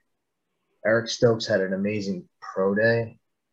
These are the types of players that do sneak into the first round because he's got he's got the physical appearance and tools to become a good player. But the team that made the pick is not the team that should have made this pick, Right. which we They all didn't need corner. no, they have the best corner in the league right now. So I like the players. The Packers are just I don't even know. Josh Myers, again, same thing. Literally the same thing. You drafted him over Creed Humphrey, you drafted him over Quinn Meinerz. It's like who's who's making these decisions? I, I, I don't get it. Uh, Amari Rogers, He's a slot receiver, which they probably should have took in the first round. Should have flipped this all around. Um, Elijah Moore was sitting right there. He's literally the perfect weapon for what this team needs for Aaron Rodgers. Yeah, and I think Elijah Moore does a little more than Amari Rogers. Amari Rogers actually reminds me of something this offense needs. He almost reminds me of he has some Randall Cobb like Yes. uh, moves, and I think this offense actually, as good as it's been, has not really been the same since Cobb left. So Well- I think I think it's an interesting pick. I, I like the pick for them. Ugh. But uh, Elijah Moore, I, I get okay. Look at Randall Cobb when he left or when he stayed. He was never able to capitalize as a number one receiver. Not saying Elijah Moore can do that, but Elijah Moore can put up numbers and potentially be a lot better than a Randall Cobb. That's my opinion. Way higher ceiling. Yes. So you wasted. If they made a different pick out of the Eric Stokes and Josh Myers picks, then this pick would make more sense. But they, to me, those were two reaches. Now, as far as Josh Meyer goes, I mean, he's kind of a liability. Also, he's he's a he's a quick mover. That's really it. Uh, he's an interior lineman. I don't think he's going to offer anything else. He's a center. They're obviously trying to replace Corey Linsley Who they should have just re-signed. it just none of none of this stuff makes sense. It's almost like they're trying to piss off Aaron Rodgers and the fans. Um, as far as the rest of the picks go, the only pick I really did like, which is a seventh round pick, I told you, you know, when you asked me for my sleepers, think Kylan Hill is one of the best running backs in this draft class, and he fell. But if he he probably won't get on the field unless Aaron Jones gets hurt, so he kind of fell in a bad spot. Uh, he might not even make the team because you know what, what the position he's in. But he's a very talented running back. He was one of the best running backs that I scouted this year. Uh, I love him as a player, but this draft is just, I'm sorry, it's just awful. So, you know, look, the Stokes thing, uh, there were a few corners I liked more than Stokes. You know, I did, I did think Tyson Campbell was a better player at Georgia. Uh, obviously, you know, if you listen to this podcast, you know I love Asante Samuel Jr. So I think there were other corners that would have been better picks, but I will let it go because of the pro day. Let's just say they thought he was the best corner on the board. And I guess they were just sticking to their big board, but you know, you have Jaire Alexander. You actually have a pretty good second corner, uh, uh, too. His name's escaping me right now. Kevin King. Kevin King. I, I was going to say King Kingsley. I was going to say or something like that. But Kevin King, I think, is a decent. there's, there's, he's a decent second corner. I think they even have another corner they brought in this offseason that I, that I didn't mind. So I, I just I feel like this was a luxury pick. Uh, you know, the Josh Myers pick again, like you know, fine. I actually like the player. I mean, I, I think I like him a little more than you do. I think it was a need, and I think this is where they drafted for need. Where you know, look, he could play guard, and maybe one of their existing guards can shift over to center, or he could play center. So I think it was a need, but it was a need that they didn't have to need because they could have just signed Linsley. They had the money. Uh, I don't know why you wouldn't pay him. Um, Amari Rogers, I like the pick. Look, it's yes, the you could say all that stuff about the first round receivers that they could have taken there. If while you're here in the third round, I like the pick, so I'm not gonna uh, poop on it too much.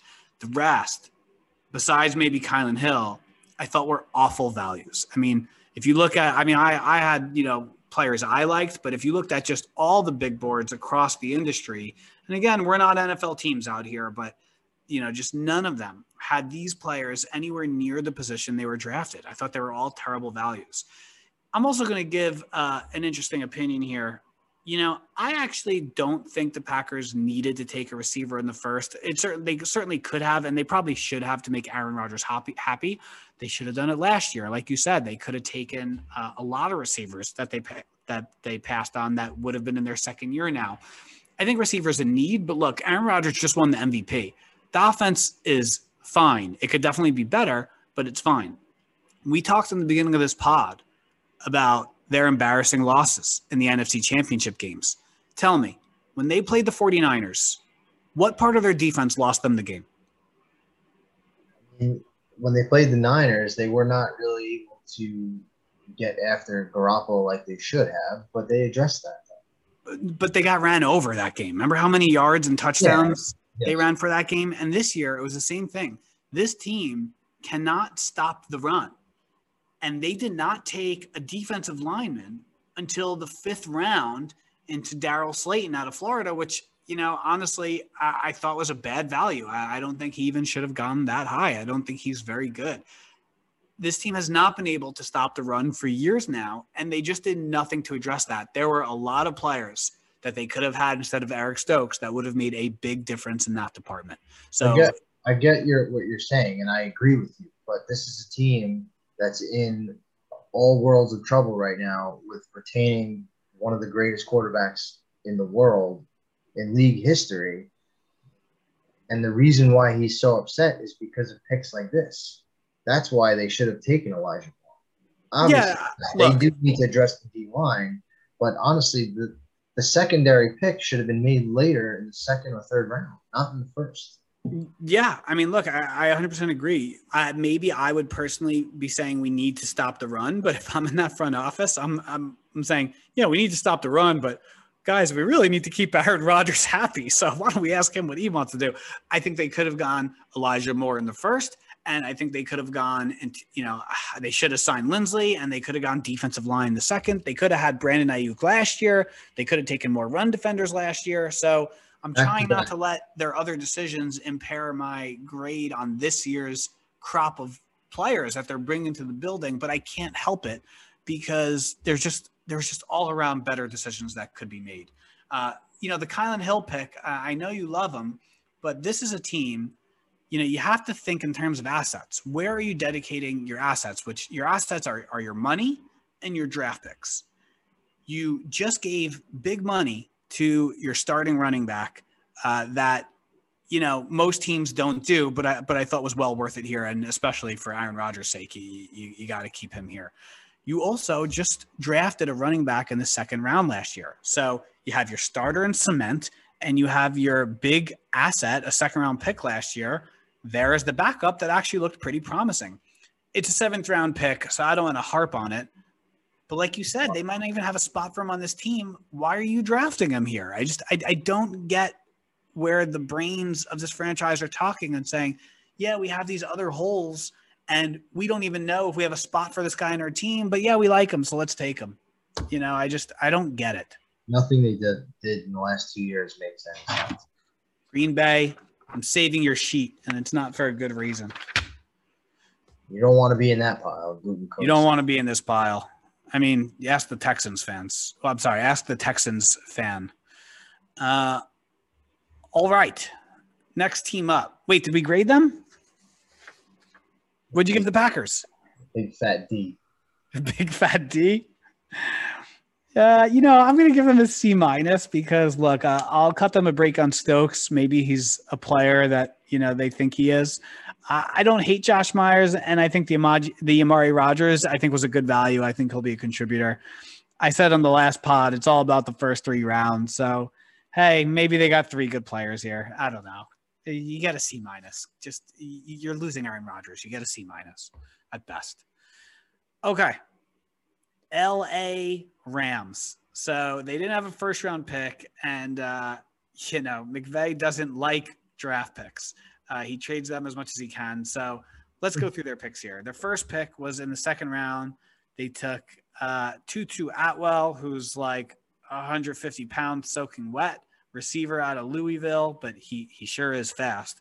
Uh, they took in the third round Ernest Jones, linebacker, South Carolina. They had three fourth round picks, which I was interested to see what they would do with that. The first one, interior defensive lineman Bobby Brown, Texas A&M. Next one, cornerback Robert Rochell, Central Arkansas. Next one, Jacob Harris, wide receiver, UCF. That was their second receiver taken this draft. Uh, fifth round, they took a defensive lineman, Earnest Brown. That was their second Ernest drafted. The seventh round, they took a running back. The seventh round, they took a receiver. And in the seventh round, they took an edge. For the players, I didn't say your name. If you're a star, I apologize. You know, McVay doesn't like draft picks, Dustin, and uh, I feel like I'm starting to see why. Yeah. Uh, did you see the party house that the draft house that they had? Yeah, I mean, listen, I want to be there. Yeah, I think they forgot they had a draft. I think so too. I would too. I would just get smashed if I was there, definitely a lot of cocaine and hookers all over that place. all over the place. The guy that they drafted, if he gets hit once, he might he might disappear off the screen. So so I- they listed him at 149 pounds. I think he bulked up for the draft. Honestly, if this guy runs across the middle of the field and gets hit by Budda Baker or somebody, he's, he's dead. Yeah, so I'm not really sure. And there were other players on the board. This pick. Who's it remind you of? Who's that pick remind you of? Who? Tutu Atwell. Uh, Tutu Atwell. Kind of like Marquise Brown a little bit.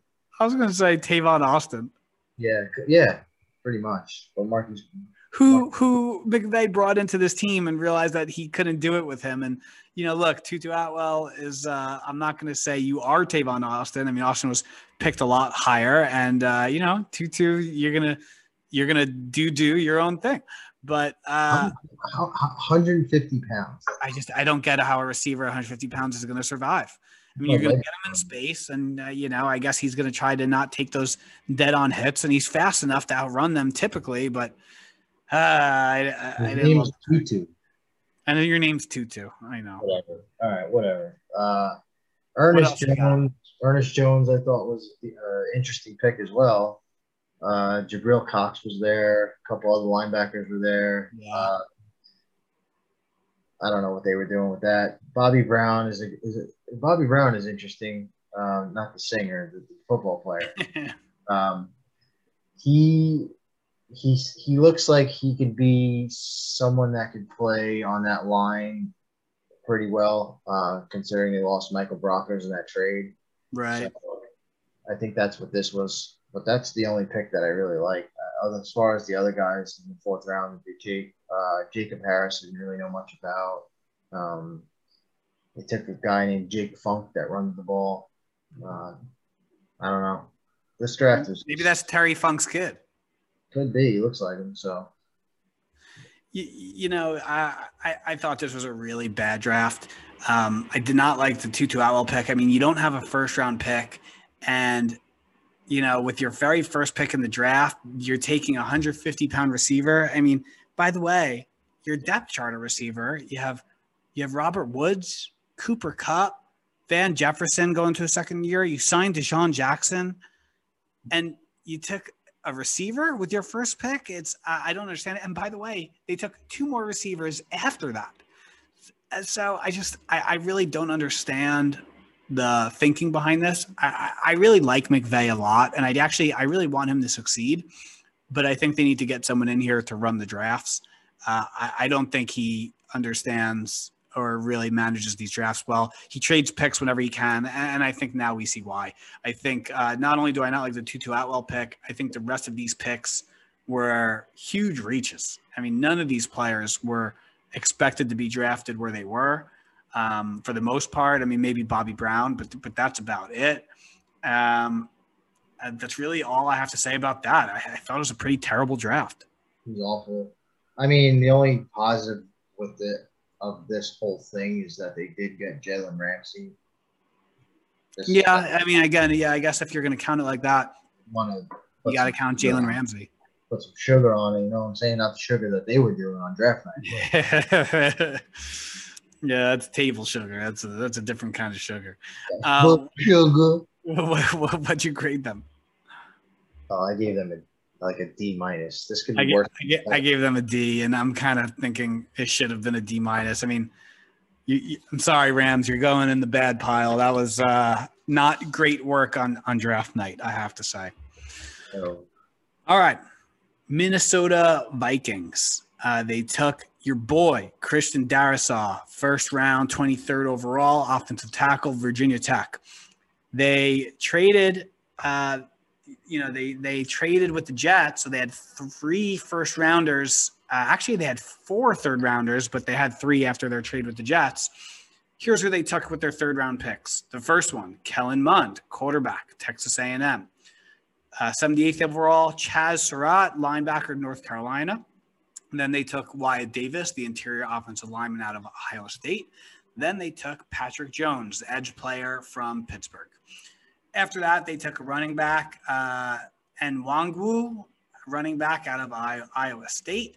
Uh, they took, uh, with their other fourth round picks, a corner out of California, Camryn Bynum. They took an edge player from Florida State, Janarius Robinson, a good pick. Uh, and then they had two fifth rounders and a six where they took receiver, tight end, interior defensive lineman. Last three guys, I didn't say your name. I apologize. Interesting draft. I thought they had an amazing draft. You think amazing? I loved every pick they had. All right, you're gonna have to take me through that. Well, Darrisaw was a, was a steal. That's for sure. That's your boy. I like uh, that. This is what they needed. I They needed it badly. It was value and need. Yeah, and he should have went a lot earlier than he did. A lot of teams passed on him. Not sure why, but uh, he to me was the best pass protector in this draft. You Right. sold me, man. After our pod episode, I was like, you know what? For someone pro ready, he's gonna go in like the top 12 picks. Didn't happen. Didn't happen. So that's fine. I'm sure the Vikings are very happy with it because they probably would have taken the guard that the Jets took. So them moving back in the draft and getting this pick, I think it was uh, I think it was a home run. Um, I think if they would have took him at 14, I think it would be great. So uh, the second round pick that they made, I thought was it was interesting, uh, but with uh, Kellen Mond, but uh, third round. I'm sorry, I, I had a brain fart. Um, they made it pretty clear that they wanted to address the Kirk Cousins situation. Uh, I think this is Kirk Cousins' make or break season, considering his contract uh, after the season is going to be, I think, 35 million. Uh, Something crazy. Yeah. So if they don't make the playoffs next year and he plays like like he's been, um, I think that will kind of spell the end of Kirk Cousins as a Viking. Uh, I don't think it's totally his in his control. we've talked about this before. I think that the play calling needs to, to be spiced up for the quarterback a little bit and stop running the ball so much. They run the ball more than any other team in the league outside of Tennessee and Baltimore, which I think is insane. But we'll see what happens this year. I don't think it's going to change either. Uh, Kellen Mond is he's the future. Uh, basically, he's going to sit or start if Kirk Cousins does not make the playoffs next year. Chazz Surratt, same type of deal. He's a gifted player. He kind of reminds me a little bit of uh, what they have there now in Anthony Barr. I think Yeah. this is basically to replace him. Uh, so I thought that was an interesting pick, but I do like it. Uh, I love the Wyatt Davis pick. I think Wyatt Davis is could be the best interior lineman in this draft, even over your boy Elijah Vera Tucker. Not him, but maybe anyone else. I know, but it's a close. It's close. And to get him in the third round, I think that was a steal uh, coming out of Ohio State. Patrick Jones to me was one of my late round sleepers. Uh, Love this pick. I think he's a great pass rusher. He reminds me of Leonard Floyd when he came out of Georgia. But Patrick Jones, uh, the only difference is he will play on the line. I don't think he'll play outside linebacker, which is fine because this team needs edge rushers to succeed on their defense. Very badly. So, you know, when they had Danielle Hunter and Everson Griffen on the field, that's when we saw the best Vikings defense that we, we could see. That's when we saw Eric Kendricks play well, Harrison Smith having, you know, his, his great play. Um, so I think if this Patrick Jones pick can offer anything on the on their line, uh, it will be, you know, something really good for them. Camryn Bynum pick I like too. Uh, the running back they picked, I think that was a total mispick. I don't. Uh, that's the one I don't like. He was Yeah. really. He wasn't even on my board, so not sure what they were thinking there. But I do like the Camryn Bynum pick. Uh, I think he's a solid corner. Something that's another position that they do need. I don't know if they'll play right away. Uh, they still have. I can't remember which one got in trouble, but um, they drafted two corners last year, Dantzler and Gladney. I think Gladney got in trouble, right? I think he's the one that now is probably never going to play again. Yeah. So promising player, but he obviously he don't messed up. So, uh, but I do like Dantzler, Peterson, Patrick Peterson's there. So I think as a whole, I liked what they did with their draft. Um, I do think Mike Zimmer's on the hot seat because this team- Really? Yeah, I feel like the Vikings were, you know, when they had that year with Case Keenum at quarterback, they made a splash. They spent all the money that Kirk on Kirk Cousins, and they haven't been able to get over the hump with a better team. So, I think you know, in their mindset, and everyone's, you know, in Minnesota, they're thinking that this team should be a Super Bowl caliber team. They still probably think they have a great defense. Their defense was awful last year. A lot of injuries. Uh, they really need to address the pass rushing issues that they had. Um, Danielle Hunter is, he's got some, uh, I think he has a uh, hernia surgery or something. Coming off an injury. Yeah. So if he's not able to come back healthy, they're going to need to get some type of pass rusher in here.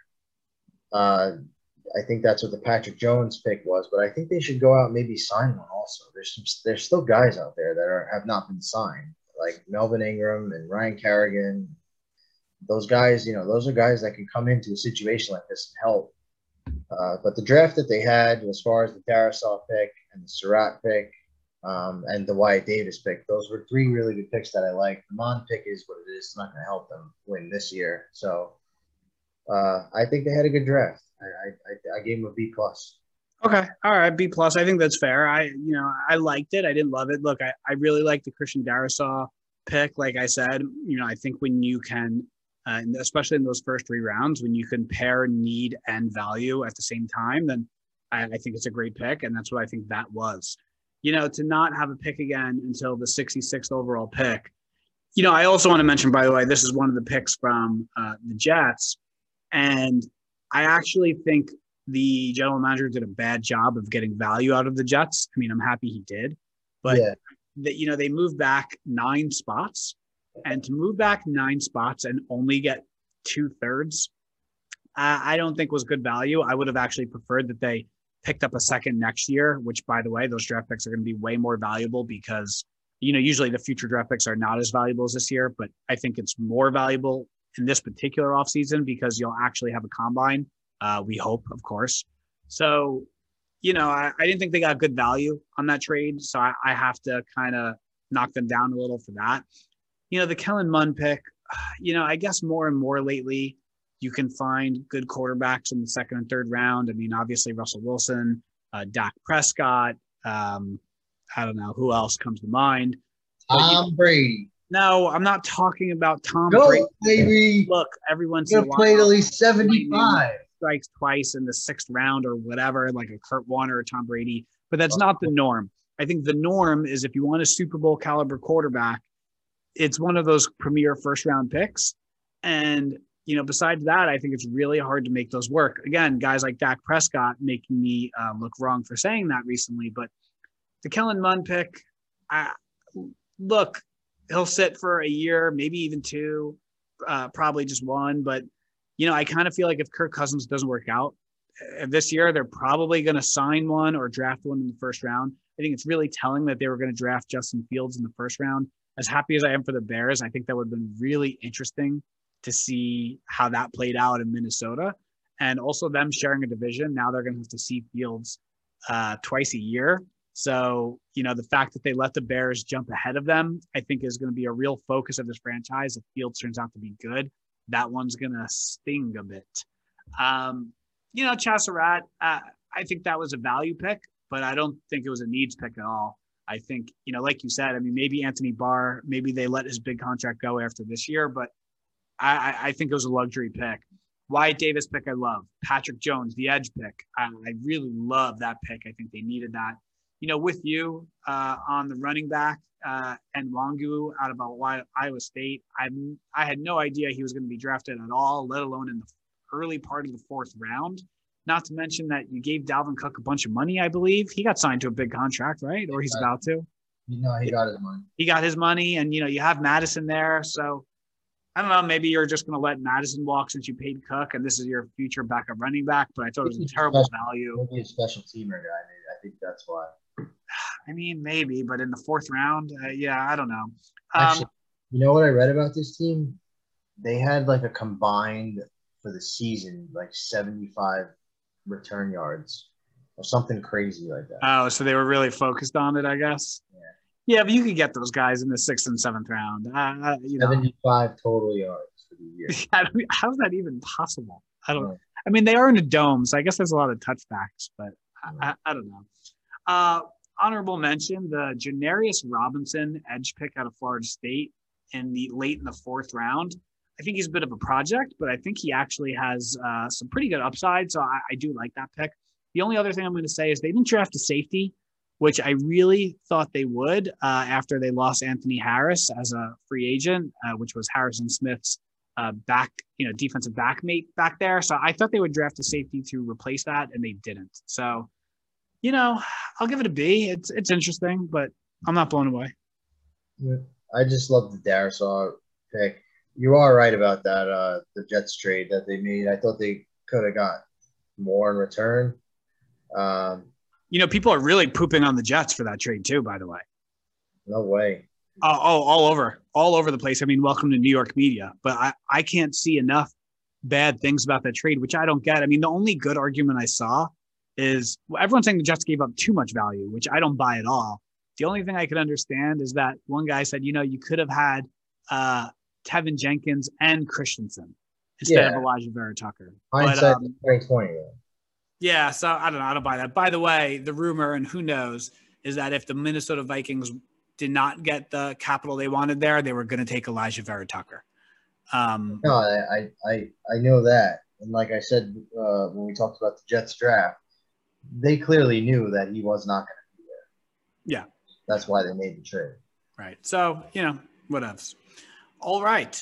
Moving on to the New Orleans Saints. Uh, all right, let's talk about this draft.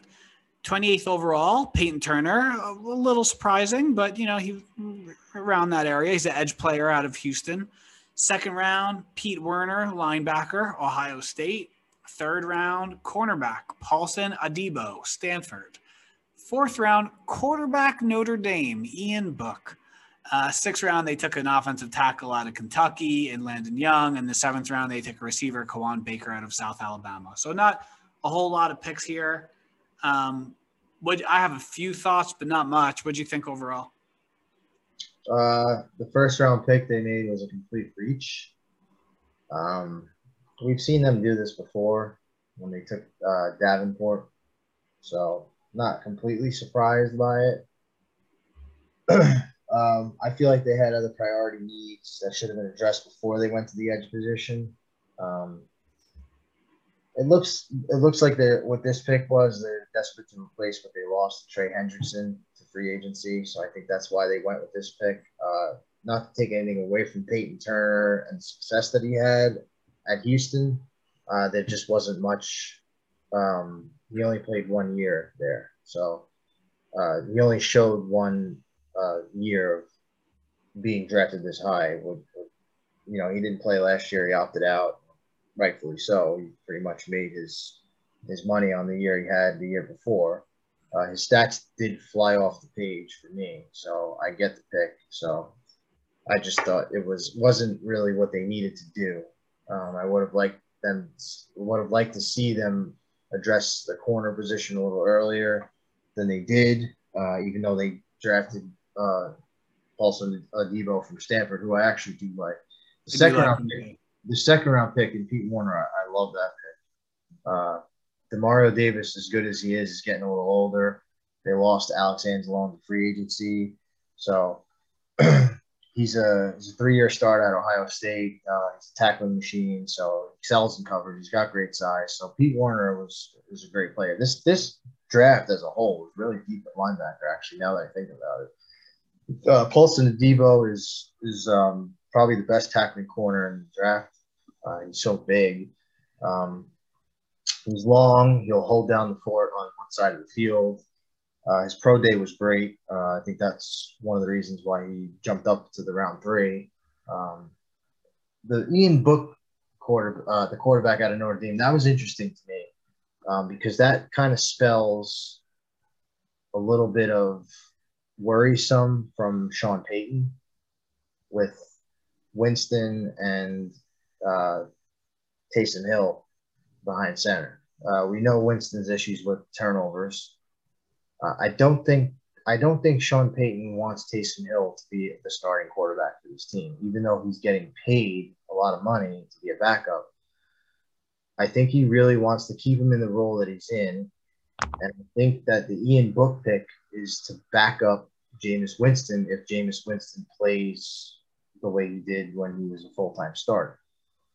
So it was interesting. So I don't know how that makes fans feel because I know a lot of Saints fans kind of want to see Taysom Hill get more snaps.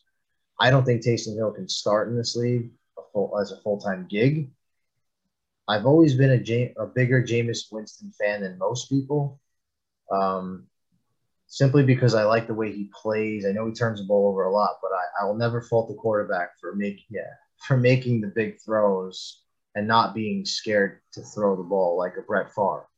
I'm not saying he's Brett Favre at all. I'm just saying, you know, he's not afraid to throw the ball, which is not a bad, you know, characteristic to have. He did get eye surgery too, so. He got that LASIK. That's the only reason he threw those interceptions. Yeah, listen, look, the Peyton Turner pick, I, I did think it was a little bit of a reach, but listen, they don't, you know, I, I don't think he would have been there for their second round pick. So if you love the guy, uh, yeah, I think there were bigger needs, but okay, fine. And if he turns out to be a great player, then you're right. And if he doesn't, then you're wrong. Uh, I do love the Pete Werner pick, linebacker out of Ohio State. Uh, I just think that was just a good job of letting the ball, the board, you know, fall to them and just taking a good player at a position they could use it. And same thing with Paulson Debo. You know, similar to the Lions, I like that. You know, as for a third round pick, and and a, I like that. I like having your second corner be that bigger sized corner uh, especially if you already have a premier athlete as your number one corner, which the Saints do. So I, I, think this is a good guy to come in here and develop and also maybe match up against some big receivers when those guys come in. Um, the Ian Book pick, I kind of have a different take than you about it. I did think it was strange considering you have Hill and Winston for this year. I actually think this looks bad for Winston.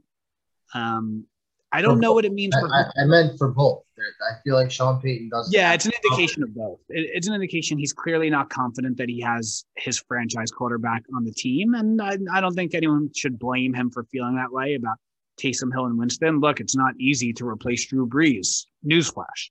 Yeah. So, uh, but you know, when you draft Ian Book here, you already gave Taysom Hill an extension, uh, which I know was some salary cap maneuvering, but he's definitely going to be here next year. This to me means that Taysom Hill and Ian Book are going to be the only two quarterbacks on this team next year, unless they sign some other veteran. So to me, if you're already thinking like that, I kind of feel like Winston's starting to look like not the favorite to be the starting quarterback, which would not have been my guess before the draft. I, I you know, I, I don't know. I, it's kind of hard to know what Sean Payton's thinking. I don't think anyone can really blame Peyton too much or really say he made a bad pick. Look, Sean Payton has done nothing but a great job uh, running offenses since he's come to the Saints. So, hey, if he sees something in Ian Book he wants, you know, I'm going to let him take the year and develop him. And and who knows, we might be talking about you Ian Book a lot in next year. You think Taysom Hill's starting week one? it's really this is this is probably one of the hardest things to predict this season. I'm going to say yes. Uh, you know, I think that they don't need a Winston to air it out and try to score all those points. You know, they, they have a good defense. They have a good offensive line. They have a good running game. I think they want a little more of a running quarterback to keep games close and, and try to win the games by playing tough defense and and uh, putting together a better creative offense. So I think Taysom Hill might be the starter. They didn't draft the receiver until the seventh round, so they clearly not trying to develop Right. a deep threat. Because I thought Terrace Marshall coming to New Orleans was like a Would have been a good fit here too. in heaven, but didn't happen. Yeah, and the other the other thing I'll say about this draft is you know you lost Sheldon Rankins and Malcom Brown on your defensive line, so I was really surprised that they didn't take a defensive lineman. Uh, I thought that was something they really needed and they didn't address. But you know, there's like you said, there's some veteran uh, guys out there that I think they're going to have to pick up. I, I'm waiting to see when this kind of second free agency wave is really going to get going after the draft. I kind of expected it to happen already, and it didn't happen.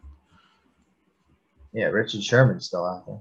Richard Sherman's still out there. Uh, the guy I'm really looking at is uh, your boy, uh, Stevie Nelson, the cornerback that formerly of the Steelers. So there's a lot of good players out there. Obviously, the edge players you mentioned. So, but before we get too off track, what'd you give the Saints? Uh, C plus. That's what I have, Matt. C plus. I, just, I wasn't that impressed, but you know, we'll see. Listen, if if Turner turns out to be a great player and Werner's a hit, and you got and maybe you get something out of Paulson Adebo, and who knows, maybe you have your quarterback of the future in Ian Book. Maybe we look back at this draft in two years and say, "Wow, A plus." They've done it before. We'll see. All right. New York Giants. This is going to be a fun one to talk about. They trade back in the first round. Everyone was saying he couldn't trade back, and he did it. Uh, they traded back in the first round, and with the 20th overall pick, they take Darius Toney, wide receiver out of Florida, my boy. Uh, in the second round, they take Azeez Ojulari, great pick, edge out of Georgia. Third round, Aaron Robinson, corner, uh, more of a slot corner out of UCF. Fourth round, Elerson Smith, edge player, in Northern Iowa. And then they had two six round picks Gary Brightwell, running back Arizona, and cornerback Rodarius Williams out of Oklahoma State. I'm going to start this off because I have to say that I, I think what's for me affecting me the most when I think about this draft is what they didn't do. And They made a what they didn't what they didn't do they traded back and everyone's saying oh finally they traded back but you know what they let happen they wanted devonta smith. Don't let anyone tell you otherwise. That's who they were going to take. He was supposed to be a giant and they let the eagles jump them and trade with the dallas cowboys to take them right out from under their nose. And i like some of the players they drafted but i actually like all three of their first three picks which is what i care about the most. But I can't get over the fact that they're going to have Devonta Smith uh, on the opposite sideline twice a year against arguably their biggest rival in the Philadelphia Eagles. That's a tough pill to swallow. Yeah. The, the, it, it's interesting though because I don't really know why they really wanted a receiver so bad. Um, they had a lot more holes than receiver. Um, you know they I like the trade for them. I, I think it was a great move by them. Uh, but I don't think receiver was what I what I would have done. Uh, especially the receiver they drafted. Now I had Kadarius Toney going in the first round because he is, you know, a special player that when he touches the ball, it's you gotta you really gotta watch out. He's he's electrifying. He's he's they say he's probably the best receiver in in the draft when it comes to big playability. Um, but I just don't see, you know, they have Sterling Shepard should be in the slot. That's where he plays his best receiving. He does his most damage in the, in the slot. They they signed uh, Kenny Golladay for a, a boatload of money. Darius Slayton looks promising. So I get you do draft for you know four or five years to come. So I understand that part of it. It's just I don't know. It's not it's not the position I think they should have burned the first round pick on. So when they lost Devonta Smith, I think they should have went a different different route. But I, I'm not totally against it, but I understand. So we'll see what happens. It'll definitely make Danny Dimes' uh, job a little bit easier. He's not Danny Dimes. He has Danny not earned that nickname. It's Daniel Jones. So uh, I think Joe Judge is the one that's behind the trading, not Dave Gettleman. So Interesting, interesting theory. I, I kind of wish they would have traded back again. I mean, unless you fell in love with Toney, I, I kind of think that was a reaction to losing Devonta Smith. I think that I agree with you. They didn't need a receiver, but where they were, had Devonta Smith fallen to them. So I think the Giants probably should have uh, given up a little draft capital and not let the Eagles do that to them. You know, also, I just think that the Toney pick was such a knee jerk reaction that they lost out on the receiver Devonta Smith. So they said, all right, let's just take the next best receiver we love. Look, I love Toney. He's very electric. You know, if you if you really wanted receiver, okay, maybe not as electric, but you have a more well-rounded receiver and Rashad Bateman still on the board. You have another electric player in a different way in Elijah Moore. So I feel like you could have actually traded back again, gotten more picks, filled more needs, and gotten one of those guys. Um, you know, I, I really like Toney. I was excited for him. I, I don't love the landing spot. I think he could have ended up in a lot better landing spot than the Giants. It's not the most creative offense for him. I, I just I really didn't like that. Um, so you know, I I think ultimately my grade for them is based on what they didn't do, which is uh, take advantage. I mean, not take advantage, but you know, just get into that bidding war with the Eagles and go get your Devonta Smith if that's who you want. yeah, it's nothing worse than a division rival jumping you and taking the guy you want. So I think that had something to do with the pick of Kadarius Toney also, which is not a way you should draft a team. Uh, the second round pick that they made, Azeez Ojulari out of Georgia, was a. I like this pick. Um, I know too. he's very raw, but he's got all the tools to become a serious weapon in the league. He's got a dangerous chop that reminds me of a little bit of Josh Allen uh, from Kentucky. So I think this is a great pick. Uh, he, he's he had a lot of uh, TFLs and sacks in college, so um, I, I said this before. This defense is, is really growing on me. I think New York, the New York Giants are, are their defense, uh, the position, the pieces that they put in position on this team. Uh, this is going to be, this is on the verge of becoming one of the better defenses in the league. Uh, I love the defensive front. I like what they did in the secondary.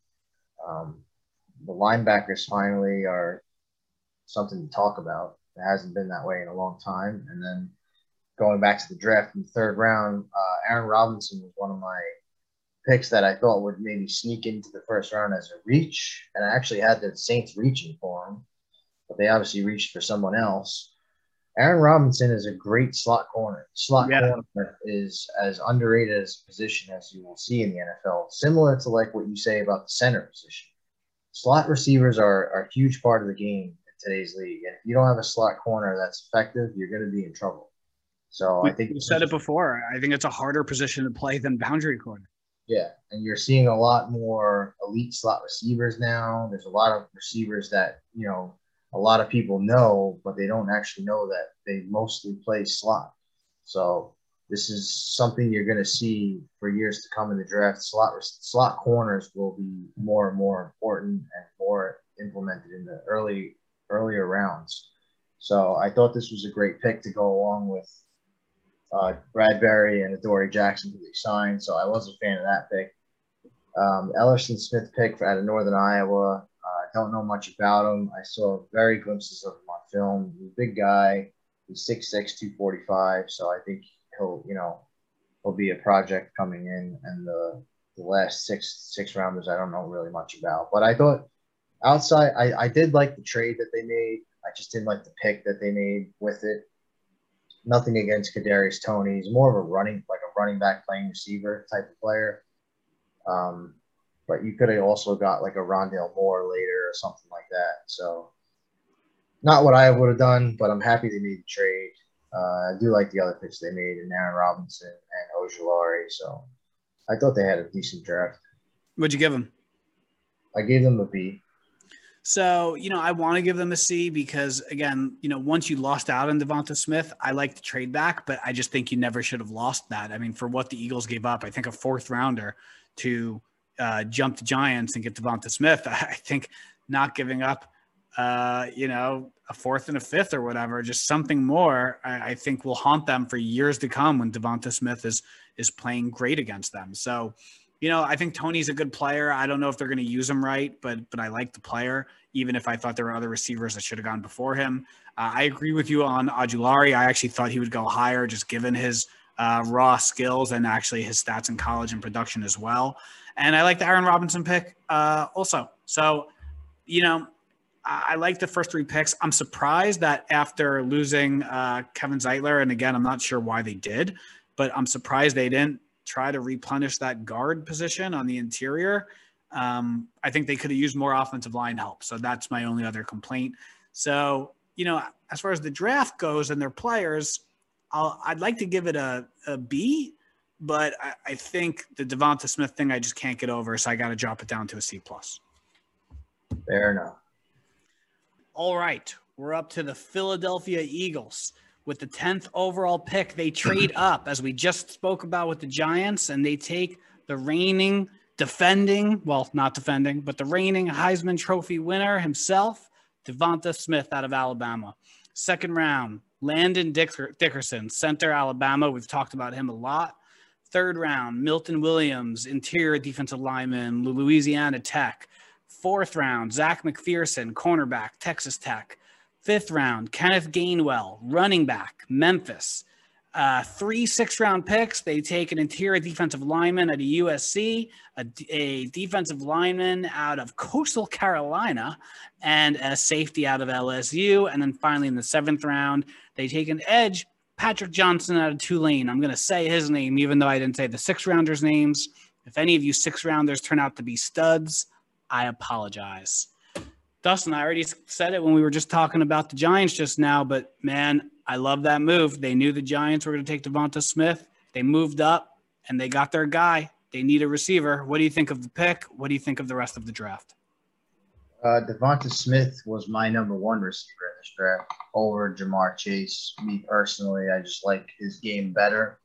Um, I know he's not the biggest guy in uh, the position, but I think this league is becoming more uh, evolved uh, as when you look at the college game and the NFL game. They've always been, you know, ways apart on what what an NFL player would look like as opposed to a college football player. But now the game is so much faster. Uh, the, the, players don't have to be, you know, as big as they used to be. Of course, it's nice to have players like Ja'Marr Chase or DK Metcalf, but I think in today's game, with the speed and size at the receiver position, we're seeing a lot more players like this uh, able to find success in the league. And I think Devonta Smith has all the tools to carry his game over what he did in college into the NFL it's interesting because they originally, you know, they originally had the third pick and they traded it to San Francisco to, for a king's ransom, and then they moved. Uh, they moved back to the. They had the sixth, right? They had the sixth pick, and then they moved back to that. They traded with the Dolphins, and they moved back to the twelfth pick, and then to move up to the 10th pick. So a lot of movement by Howie Roseman.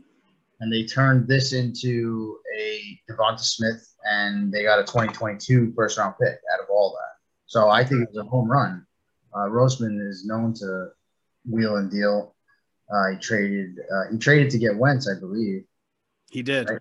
So he's always been uh, very uh, involved on draft day. So I wasn't surprised, but you know, I think what what made this even sweeter was like you said, they jumped the Giants because the Giants were touted heavily that they wanted to, get Devonta Smith. So he's an all-world talent. He's he comes the, the, the best thing I like about his game is he, he never quits on the field. He never quits on a route. He's always involved when the even when the play's broken. He, he's a go-getter. He comes back to the ball.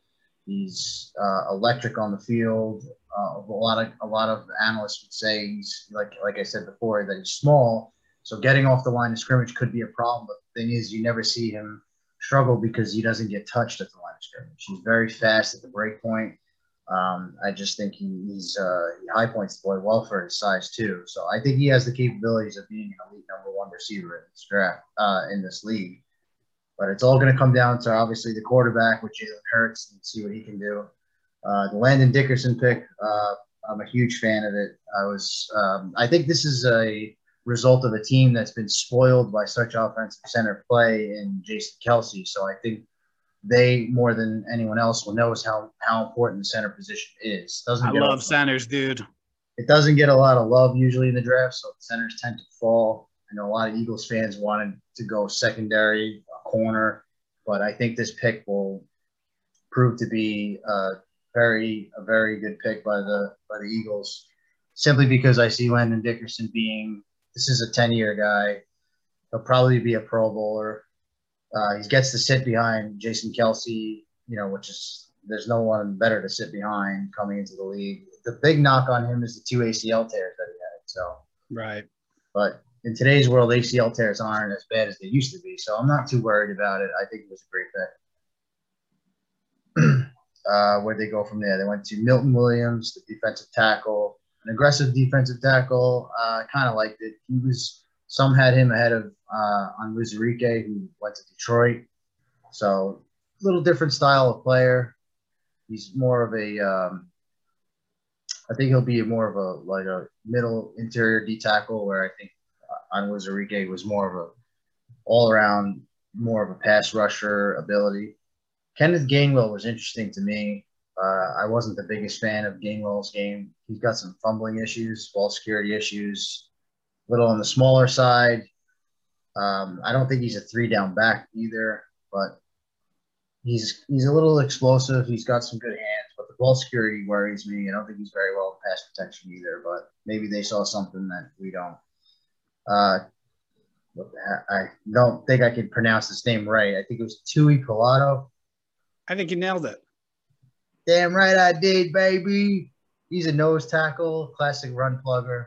So they double dip there. Zech McPhearson, I don't think he's going to do what uh, Eagles fans were hoping.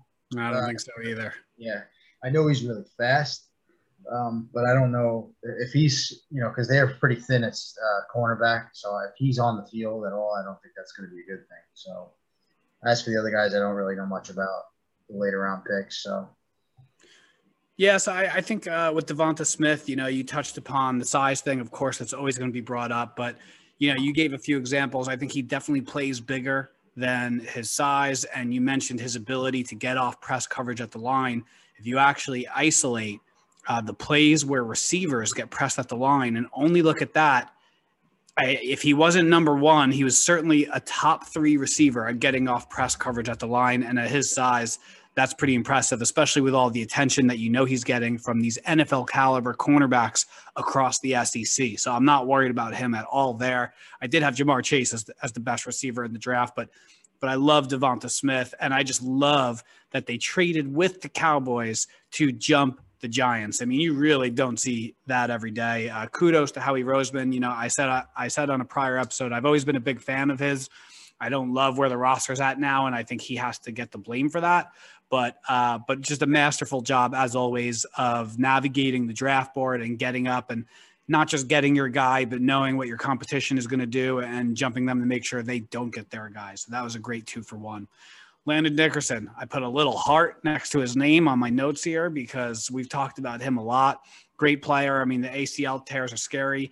You know, I don't think he's going to be sitting uh, very long behind Kelce. You know, either I think Kelce's not going to be on this team somehow, some way, or you know, if Dickerson's healthy, and it, we'll see if that's the case in the beginning of the year. But he's too good a player to be on the bench. They'll they'll get him in there somewhere, and he'll fit in on that offensive line.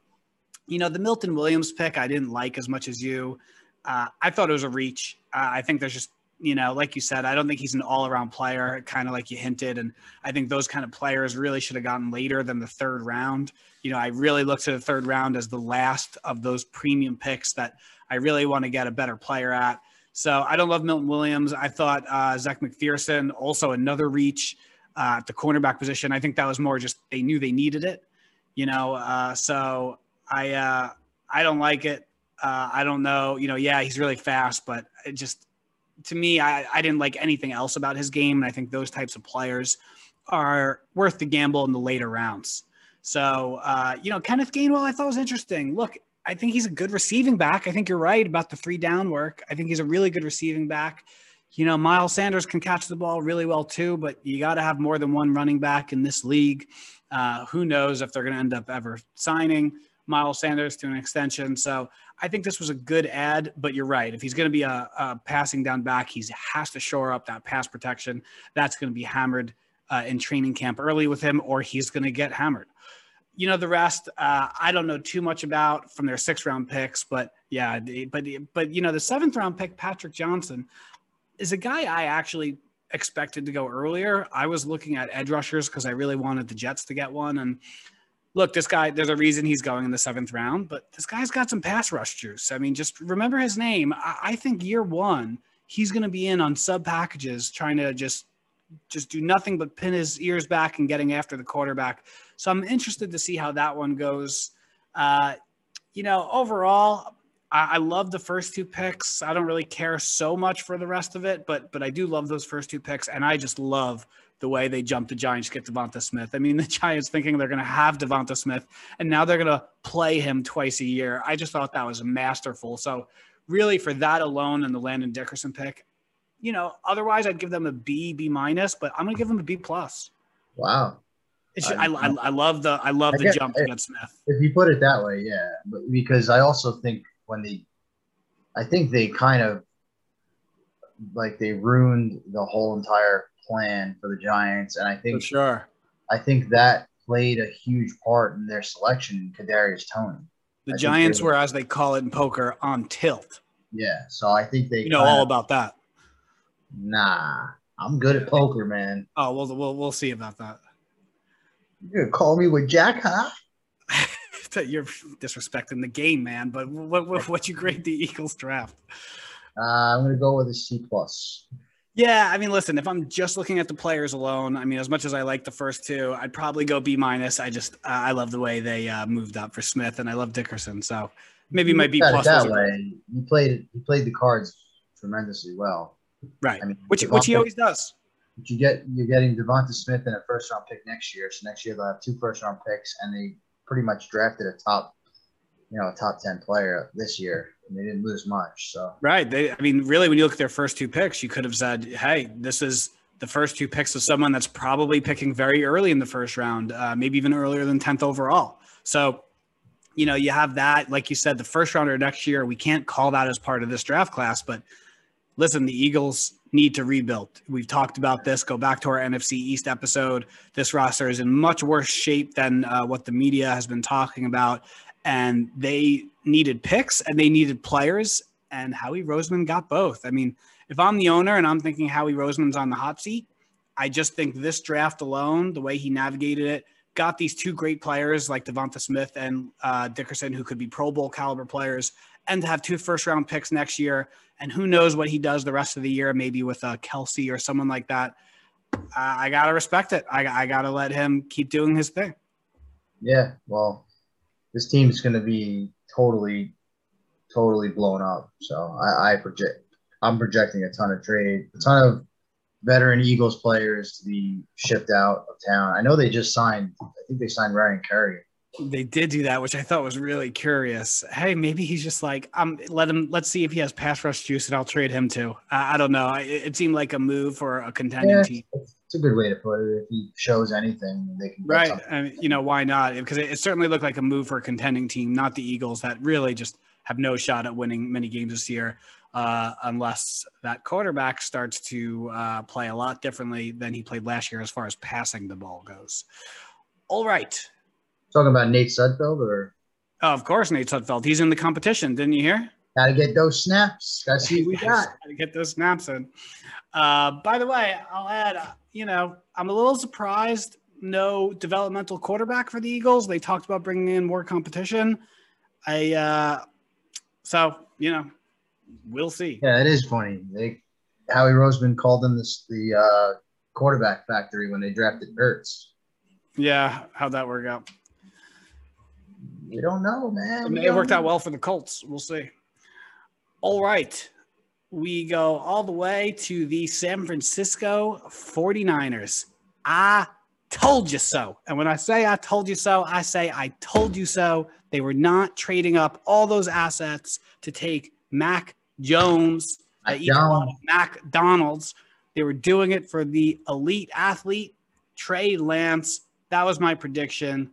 They did it. They did that with the third overall pick. Okay, second round. Don't worry, we'll talk more about Trey Lance. Second round, 48th overall.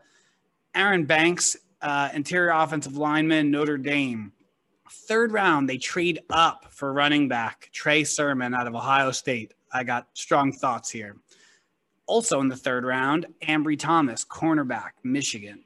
Then they had three fifth round picks. They took uh, Jalen Moore, offensive tackle out of Western Michigan. They took Diamordor, Dia, Diamador, Diamador Lenore. That's such a cool name.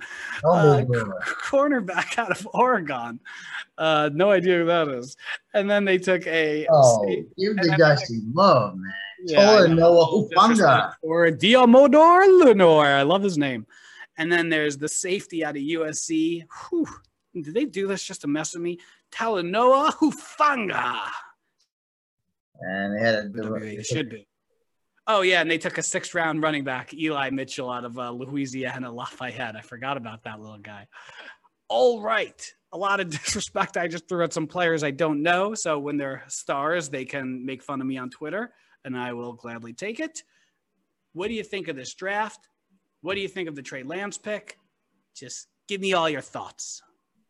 Uh, Trey Lance is this is a gamble, and the Niners look like they're all in with Trey Lance. I don't know where this leaves Garoppolo. Um, it's it's weird because I get the trade, but I don't get the pick, because I, Trey Lance is so raw as a, as a quarterback, you know, coming into the league. So if he's on the field year one, the odds are not in his favor to be successful as like you know like a Justin Herbert. You know that's aiming high, but I'm just using that as an example. This team is not far off as a roster from a Super Bowl contender. Problem is, I mean, Garoppolo did go to the Super Bowl. I know he's had tremendous health risk uh, injuries and it's kind of derailed this franchise to where they want to be. You know, two years ago we were all in on the Niners. This was the team. They had, you know, Garoppolo was looked like he was uh, headed into a very promising career, and that changed in in an instant. So now here we are. The Niners traded up and they drafted Trey Lance. Listen, he's got a cannon. he reminds me of like a Cam Newton. He doesn't have the accuracy like Cam Newton, but the biggest thing I see here, this guy is definitely not ready to be on the field right now. He's, I think he's had, I think he just had over 300 pass attempts for his college career, which is the lowest total that we've seen in the last 40 years. So that's scary to me, uh, especially when you're investing so much into this pick. Um, we don't know. They're, they're, this is going to be, this is the most interesting thing of the draft by far. It's the biggest question mark. This could be a home run, a grand slam, and this could be uh, a strikeout all in all. So uh, we'll see where this goes. And then everything else from down here was was all scheme fit picks from Aaron Banks uh, to Trey Sermon to even some of the later picks with the names that we can't even pronounce. But with Aaron Banks, you know, he's a this guy is molded for a zone scheme fit, and which is what the Shanahan's pretty much uh, they've created that type of offensive scheme. So he'll slide right in. He's probably going to take over for Laken Tomlinson, who I think he's a free agent. So that that's where this was going. But I love his game. You know, he's very fast. He's uh, a great run blocker. So he'll he'll definitely be opening holes for Mostert. And now, which brings me into my next pick here is Trey Sermon. Trey Sermon was interesting because uh, he was he was projected to be a you know this this great college running back and he's kind of the jack of all trades but master of none type of thing. He's perfect for the fit. Uh, he's a zone scheme runner. Um, he didn't offer much in the pass game, but I'm reading that he he can actually play a three down role. So we'll see how that goes. Um, they lost Tevin Coleman and Jerick McKinnon in free agency, so I think they wanted to replace that. Plus, Mostert has some injury uh, history behind him, so th- if Mostert goes down, I think you'll see Sermon hit the field. Um, he's not the best uh, pass protector though, so that that that was um, something that I you know that's important in this league. But his contact balance is good. Um, so we'll see. We'll see how that works out. I, I don't think he'll be taking carries away from Mostert, but he might be spelling. Him. So that was the reason for that pick. So the other guys, uh, the tackle they drafted, I, I forget his name, but they're just drafting some depth there. You know, Jalen Moore, Western Michigan. Jalen Moore, Western Michigan. He was an interesting pick. Um, say, say his name. Which one? The next guy. Deamondre Lenore. Is that how it said? Diamond. No, I butchered that one. Diamordadori. Diamordador Lenoir. God, I hope this guy is a star. I love his name. Yeah, don't know really much about him. Uh, I don't really know much about either of these guys, to be honest. Talanoa Hufanga. Some serious names there. Yeah, I, maybe at the end they were just like, let's just pick the coolest names. serious dart those. Fun fact: uh, in Dustin and I's high school football league, there was a not well-known player at the end of a fantasy draft where a guy in the league said, "I'm just going to take the co- the guy with the coolest name." You remember who it was? Priest Holmes and he came out of nowhere and took the world by fire. So, hey, maybe the 49ers are like, take some cool names, get some cool talents. I don't know.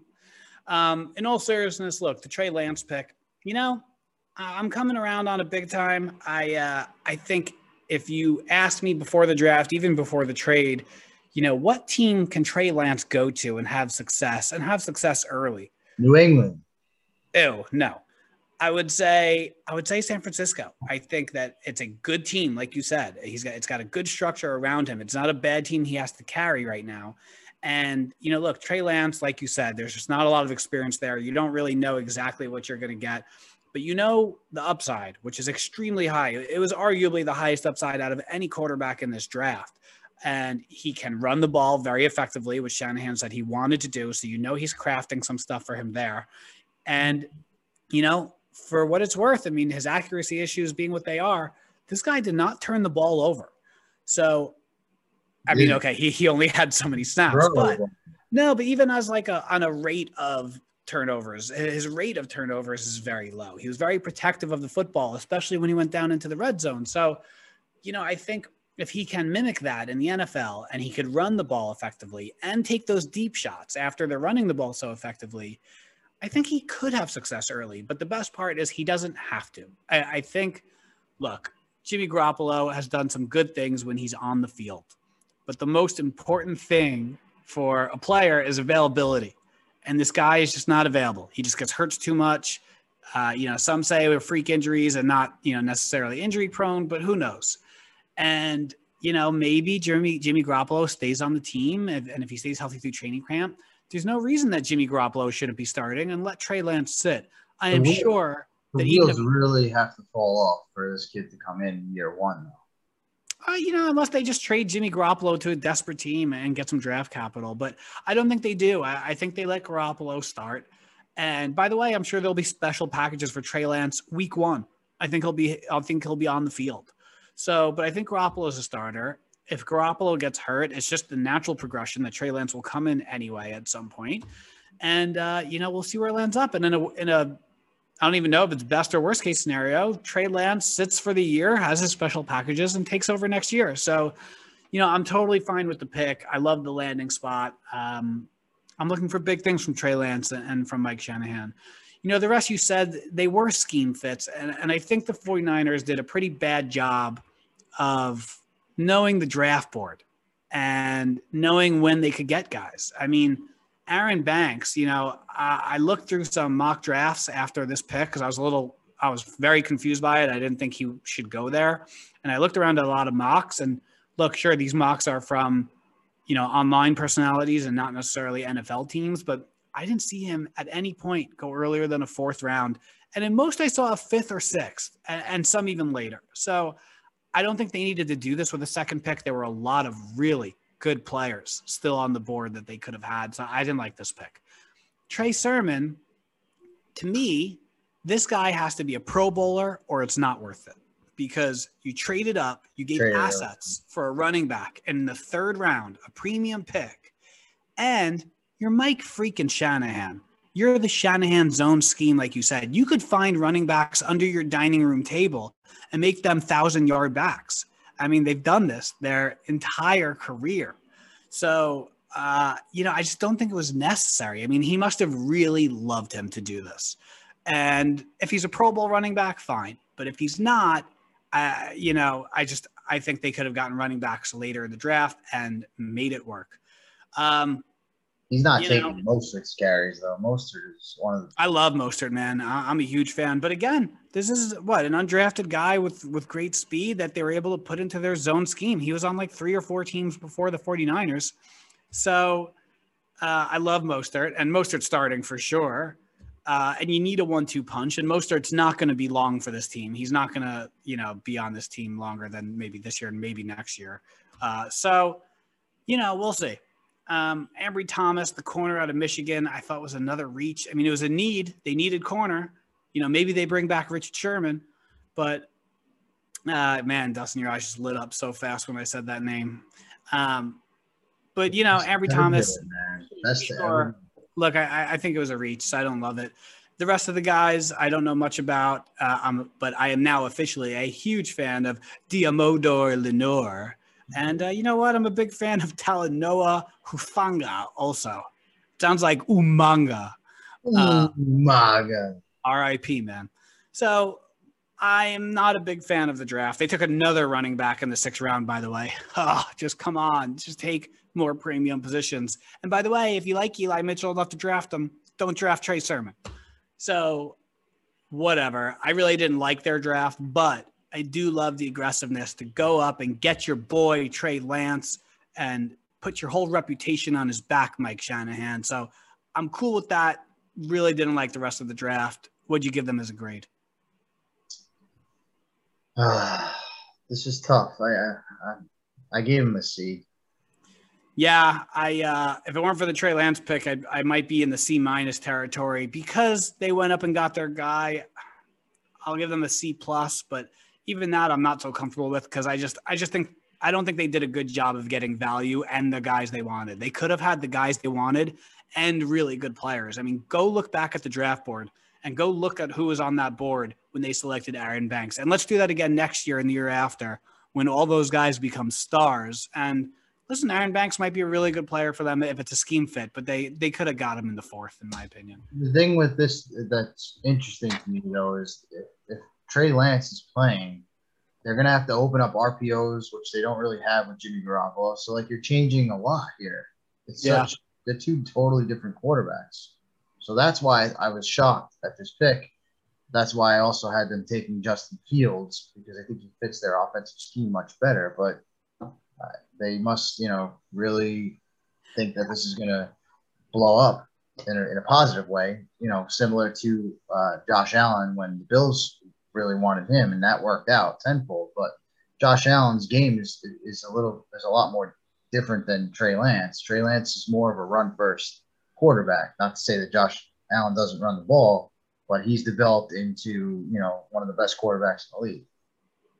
Yeah, you know, listen, he he said he wanted to. Uh, Mike Shanahan did that. He wanted a running quarterback, so I think he wanted to add this element to his offense. But you're right. I mean, you're not going to do that with Garoppolo, so you're kind of going to have to have like the second little mini playbook for Trey Lance if he were to come in and, you know, listen, it'll be interesting to see how it goes year one. And I don't know, maybe they could get real draft capital uh, for Garoppolo.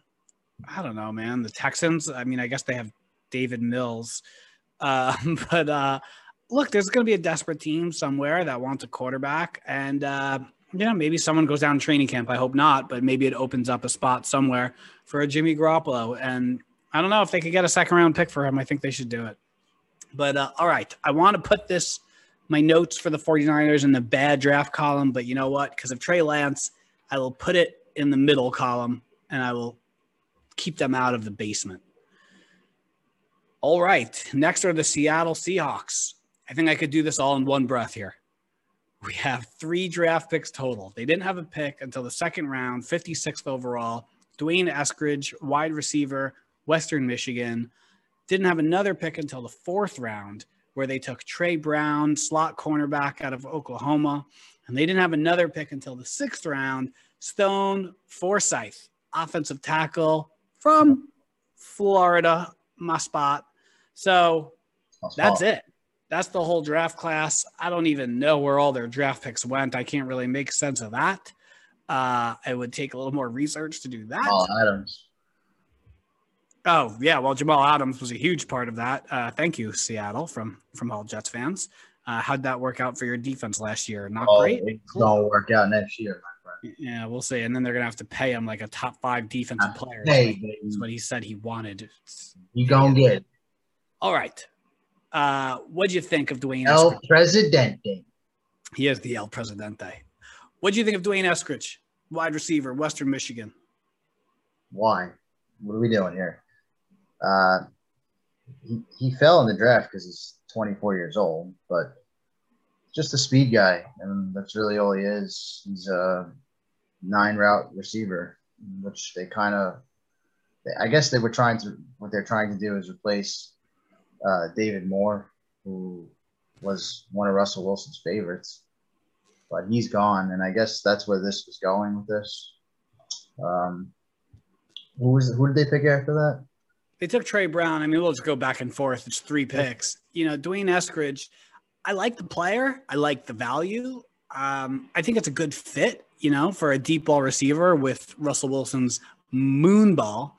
Um, you know, and like you said, they needed that third receiver to to replace uh, players that left. So I, I actually like the pick. I think they had bigger needs. Uh, I think this was more of a luxury pick, but hey, I think you're trying to make Russell Wilson really happy because there's been rumblings that Wilson doesn't want to be there anymore. So unlike the Not because of receivers, because he's running for his life. no, it's yeah, it's not because of the receivers. But you know what? I'll tell you what I'm really excited about with this pick. You know, they moved on from uh, Schottenheimer as offensive coordinator finally, and they brought in a guy from the Rams that came from under McVay. I can't remember his name right now. Their new offensive coordinator. It's escaping me. But you know, you bring in someone like a McVay disciple, and you add in a third receiver. Is it going to happen? Are they going to let Russ cook? Let's go. Let Russ cook. Let him do his thing. And you know what? I just, it's hard to believe that Pete Carroll will ever do it because he's 100. And when he was a kid, you know, running the ball was everything. But I think this is it. I think between the offensive coordinator and prioritizing a third receiver, they're going to do it. They're going to let Yeah, Russ cook. they'll do it for four games and then they'll go back to what they always No, that's what they did last year. No, this is it. It's you're at the end of Russell Wilson's career. He's the only reason you have a shot to win a Super Bowl. Let the man do his thing. He, he got Ciara. He could do anything. Oh God, I love Ciara. Remember Goodies? Yes, I do. It's Mm. Great, Remember the music video? great music video. Great music video. So let Russ cook. I'm sure Ciara does. Yeah, Ciara wants to move to LA. Hey, that would, that would be interesting. That would be cool if they got him instead of Stafford. All right. That's D'Wayne Eskridge. Tre Brown, slot corner, Oklahoma. Go. I actually like this pick. Uh, he, he fits the Legion of Boom type of um, build. He's a big guy. He's physical. He bodies people at the line of scrimmage. I, I thought this was a good pick, and I think he'll. You know, they, they lost. I think they lost Shaquill Griffin in free agency, so They they, definitely needed to address this position. Um, listen, the, this team has not had the same defense that they did in the past that we're, we're all accustomed to. So I think they are trying to get back to that mold because I think they do want to run football. So that's why they, they paid a heavy price for Jamal Adams. Uh, they've tried, you know, different things with players like Jadeveon Clowney, and uh, they still have Bobby Wagner there. I don't think KJ Wright signed with anyone yet. He might be coming back. I know he said he wasn't going to take a hometown discount. So um, I think this defense is going to be better next year, and I think this was a, a great pick for them because I think he actually will be on the field. So I, I was a fan of this pick. So I think Jamal Adams uh, with a full season, with a season under his belt, not a full season, but with you know getting acclimated with the team and everything else. I think this year you're going to see a much different Seahawks defense in in a more positive um, aspect to it. And I do think Russell Wilson will continue to hand the ball off. Uh, he will throw the ball, but once you know things start getting hairy, Pete Carroll's going to go right back to running the football. Just can't he can't he can't not. So as far as the I think it was the sixth round pick, they drafted uh, Stone Forsythe out of Florida.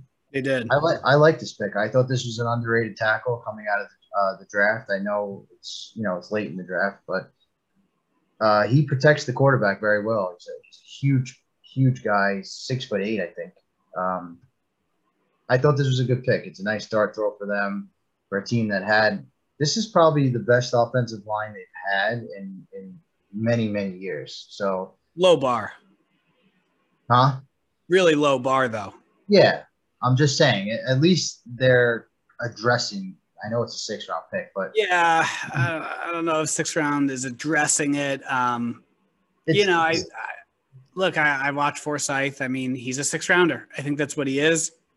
I don't really know if he's going to be any good. I don't think you can think he's going to be any good, but you know, he's got the physical attributes. Uh, he's got the pedigree from the SEC. So, you know, maybe they'll make it work. Uh, going back to Tre Brown, yeah, I, I like the pick. I, I would have liked to see them pick a corner that plays more than just the slot. But hey, you and I talk all the time about how valuable that slot corner position has become.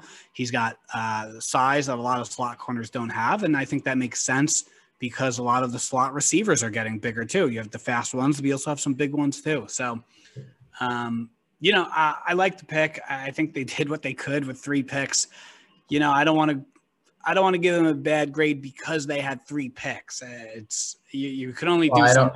I'm not a fan of the second round pick. I know you are. I just didn't think that that this was a really deep wide receiver class. I think they should have went somewhere else with that. But I, I think they just had bigger roster holes. And I think if I had three draft picks and their roster does have a good amount of holes, I'd be trying to trade down. You know, I'd really be trying to get more bodies in the building. So I was also pretty surprised they didn't uh, elect to draft a pass rusher with one of their three picks. I mean, again, they only had three picks. Um, they did end up signing actually Aldon Smith uh, after the draft. So Hey, you never know. Oh yeah, he's already in trouble though. So who knows if that's going to last? that didn't last. That didn't take long. Um, you know, and they signed Kerry Hyder away from the 49ers, but I still would like to see them select a pass rusher. I don't even know how you grade this draft off three players. What'd you do? Uh, I gave them a C because I didn't like the first pick. I like the other two picks. Like you said, it's only three picks. I mean, you can actually factor in that you know Jamal Adams is part of this draft. Oh, in that case, it's a D minus. El Presidente. I, I can't wait. Yeah, whatever. I'll give them a, a D plus or C minus because they should have gotten more players out of this. You know, they could have used uh, some youth infusion at a few other positions that they didn't address. But hey, Dark horse, NFC champs right here. all right. I mean, hey, if you let Russ cook, it could happen. But I just, I don't know. I look at this roster and I don't see it. All right, we have to do it.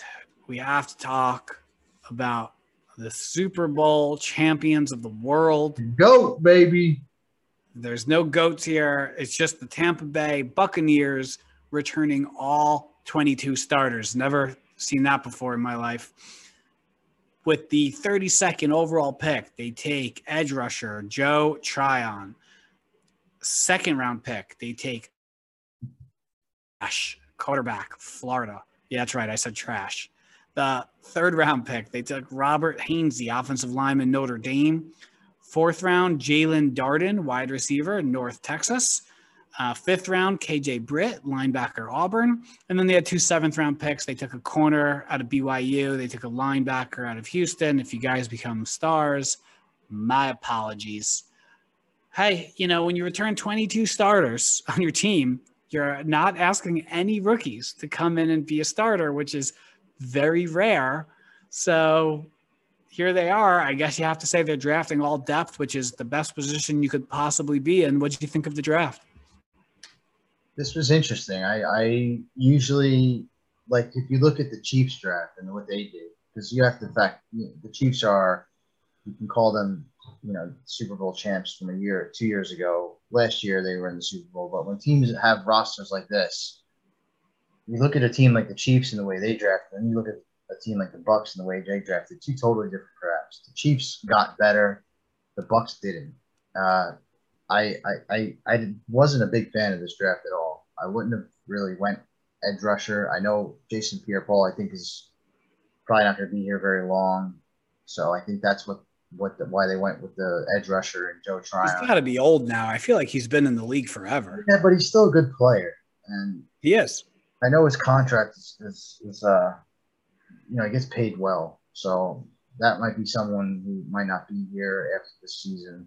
So I think that's the solely reason why they went there. They also have Shaquille Barrett. So this is this it's not like they don't have pass rushers here.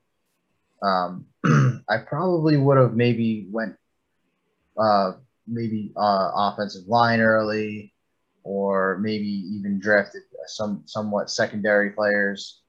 But okay, I know Joe Tryon is uh, Joe Tryon is a uh, he was all over the, the map when he when it came to what people think of his game. So he's got bend, he's got tremendous pass rush ability, but is he going to be on the field and is he going to help a team like this get better? Because it's not it, there's not a lot of areas where they can get better, but it would be nice to have you know there are some uh, quality players that out there that could have helped them. So I thought maybe running back would have been a position that they could have went with, or maybe a player like a, a Rondale Moore.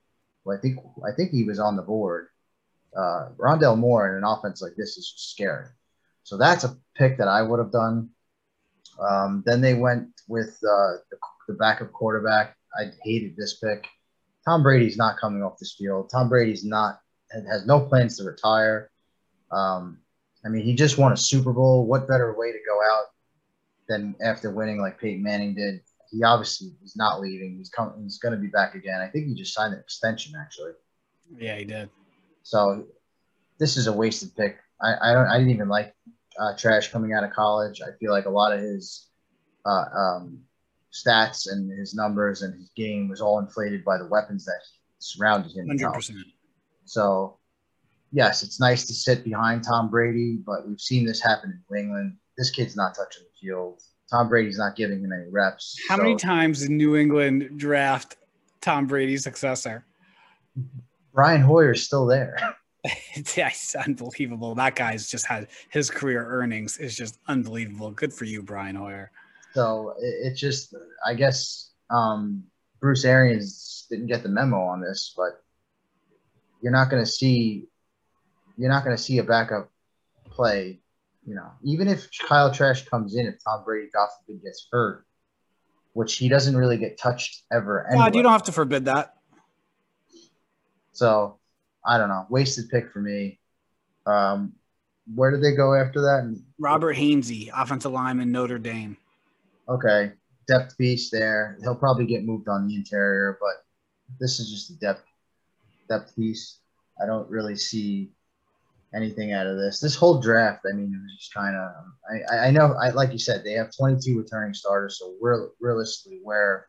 But I would have liked to see them go after some maybe skilled position players because those are the guys that can get on the field and actually make a difference.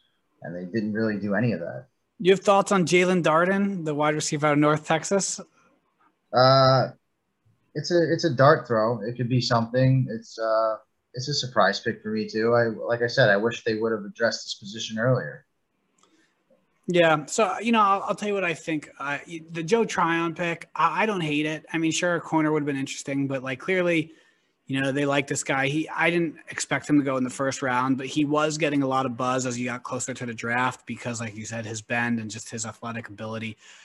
You know, hey, giving Todd Bowles an extra pass rusher, it's probably not a bad thing. It's, uh, you know, they crushed Patrick Mahomes with his shoddy offensive line in the Super Bowl and they saw all of a sudden the Chiefs build arguably the second or third best offensive line in football, at least on paper. So they said, hey, let's just get another pass rusher so we could get after Mahomes again next year in February because that's where they expect to be with Tom Brady. You know, it's when you see teams with quarterbacks this late in their career, like the Steelers, for example, is a good example. You go all in for the Super Bowl. And I know you have 22 starters returning, but how does Kyle Trask help you this year?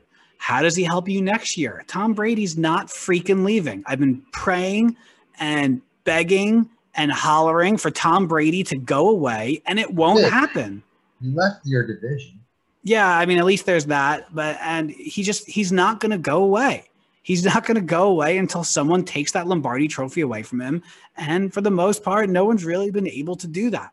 So, you know, Tom Brady sold his soul and he's reaping the rewards right now before he goes to hell for eternity. So, you know, look in in a in one scenario, Tom Brady keeps on playing and Kyle Trask doesn't see the field.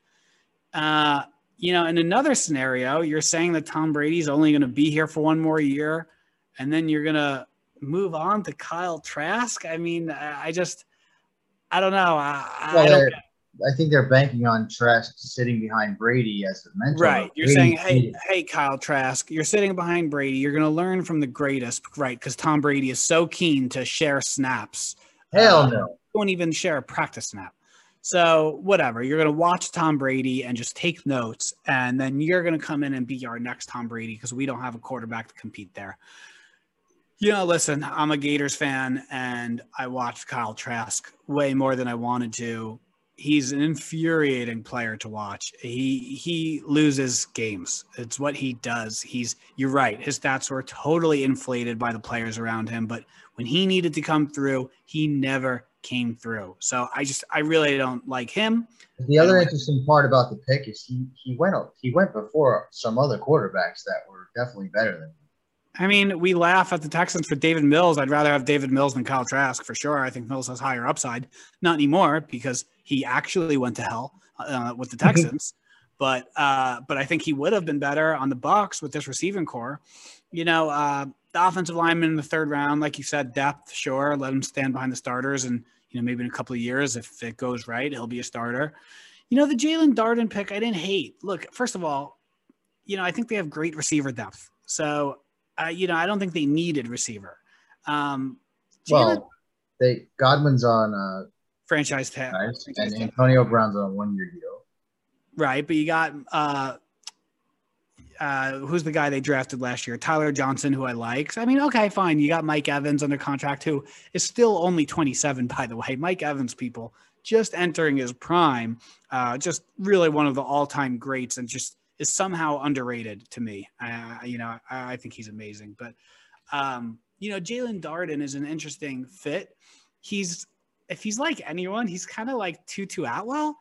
He's the same Small, exact yeah, but he's, and he's that fast. I mean, he's the same exact player to me. I might even like his actual natural ability, maybe even a little more than a Tutu Atwell. And to get him in the fourth round with uh, the Rams taking Tutu Atwell so early, I mean, this is where you take a player like that. So sure, go nuts and take him there. Um, you know, KJ Britt, linebacker out of Auburn, sure, again, a depth piece, let him train up and, and do all those things. You know, I, I don't really have uh, strong thoughts on the rest of these guys. Corner uh, Chris Wilcox out of BYU and linebacker Grant Stuard out of Houston.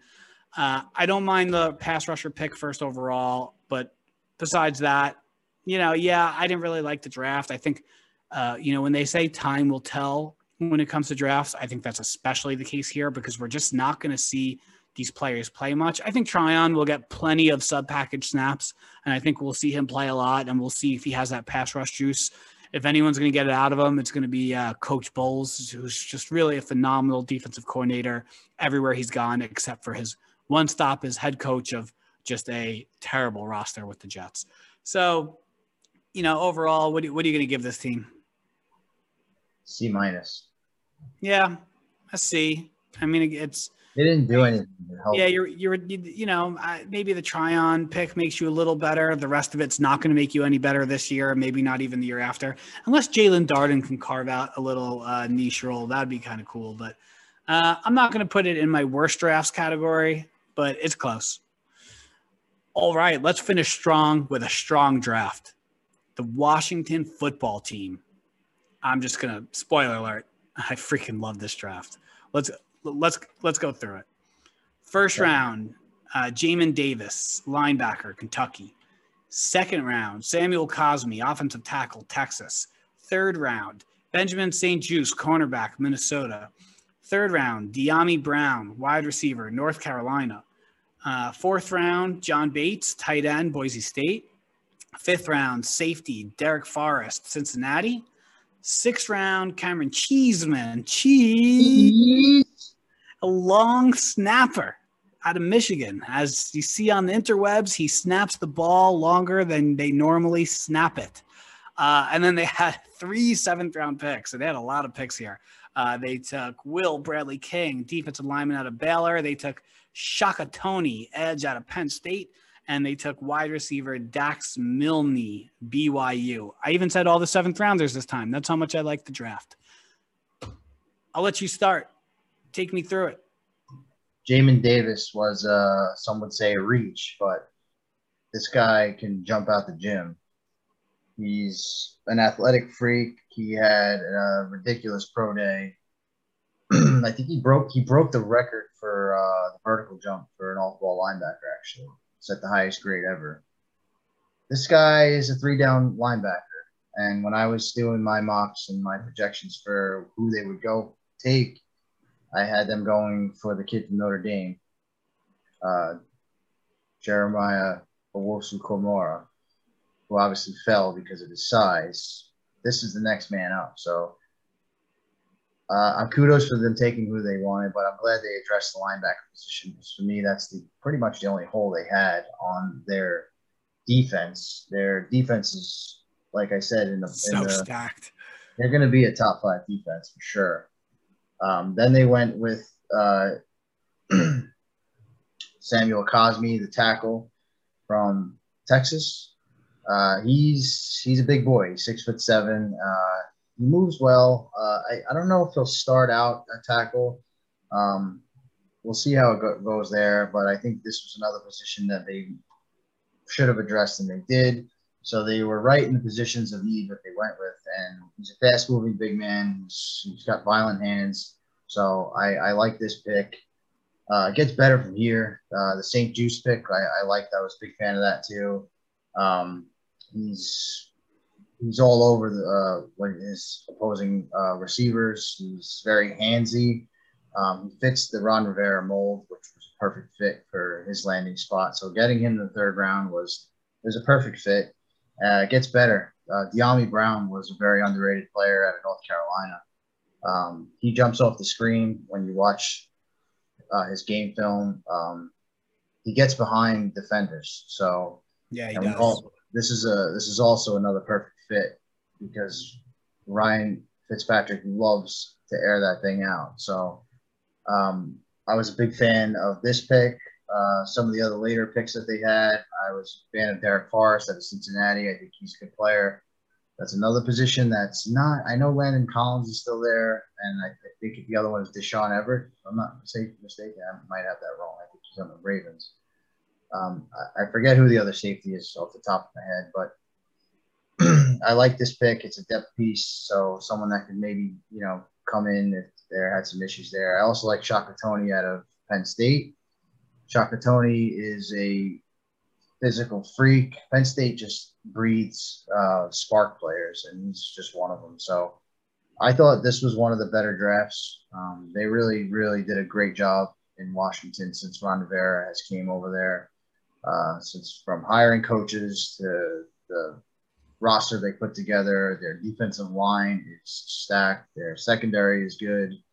Uh, they addressed the linebacker position, so they they actually got better on defense. So the only sad thing about you know I'm a big Ryan Kerrigan fan. I wish they would have kept him there, but they didn't. They wanted to just stay the course with young young talent and Chase Young and Montez Sweat, Daron Payne and Jonathan Allen. Uh, those are that that's the best front uh, that you'll see in the league this year. So um, this this team looks if Ryan if Ryan Fitzpatrick has a magical season again, this team I, I have them Watch winning. Yeah, this is going to be this is the most exciting team in the league to me.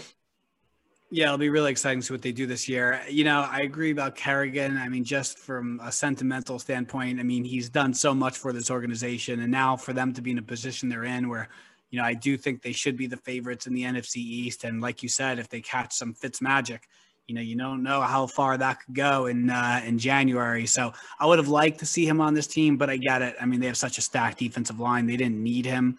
But man, to see him go to the Eagles uh, on a team where he's not going to Uh-huh. win, Yeah, you know, same division too. yeah, it's a sad ending, but uh, so I would have liked him to stay here. All right, let me go through this draft and my thoughts. Uh, Jamin Davis, you know, I, uh, I I love this pick.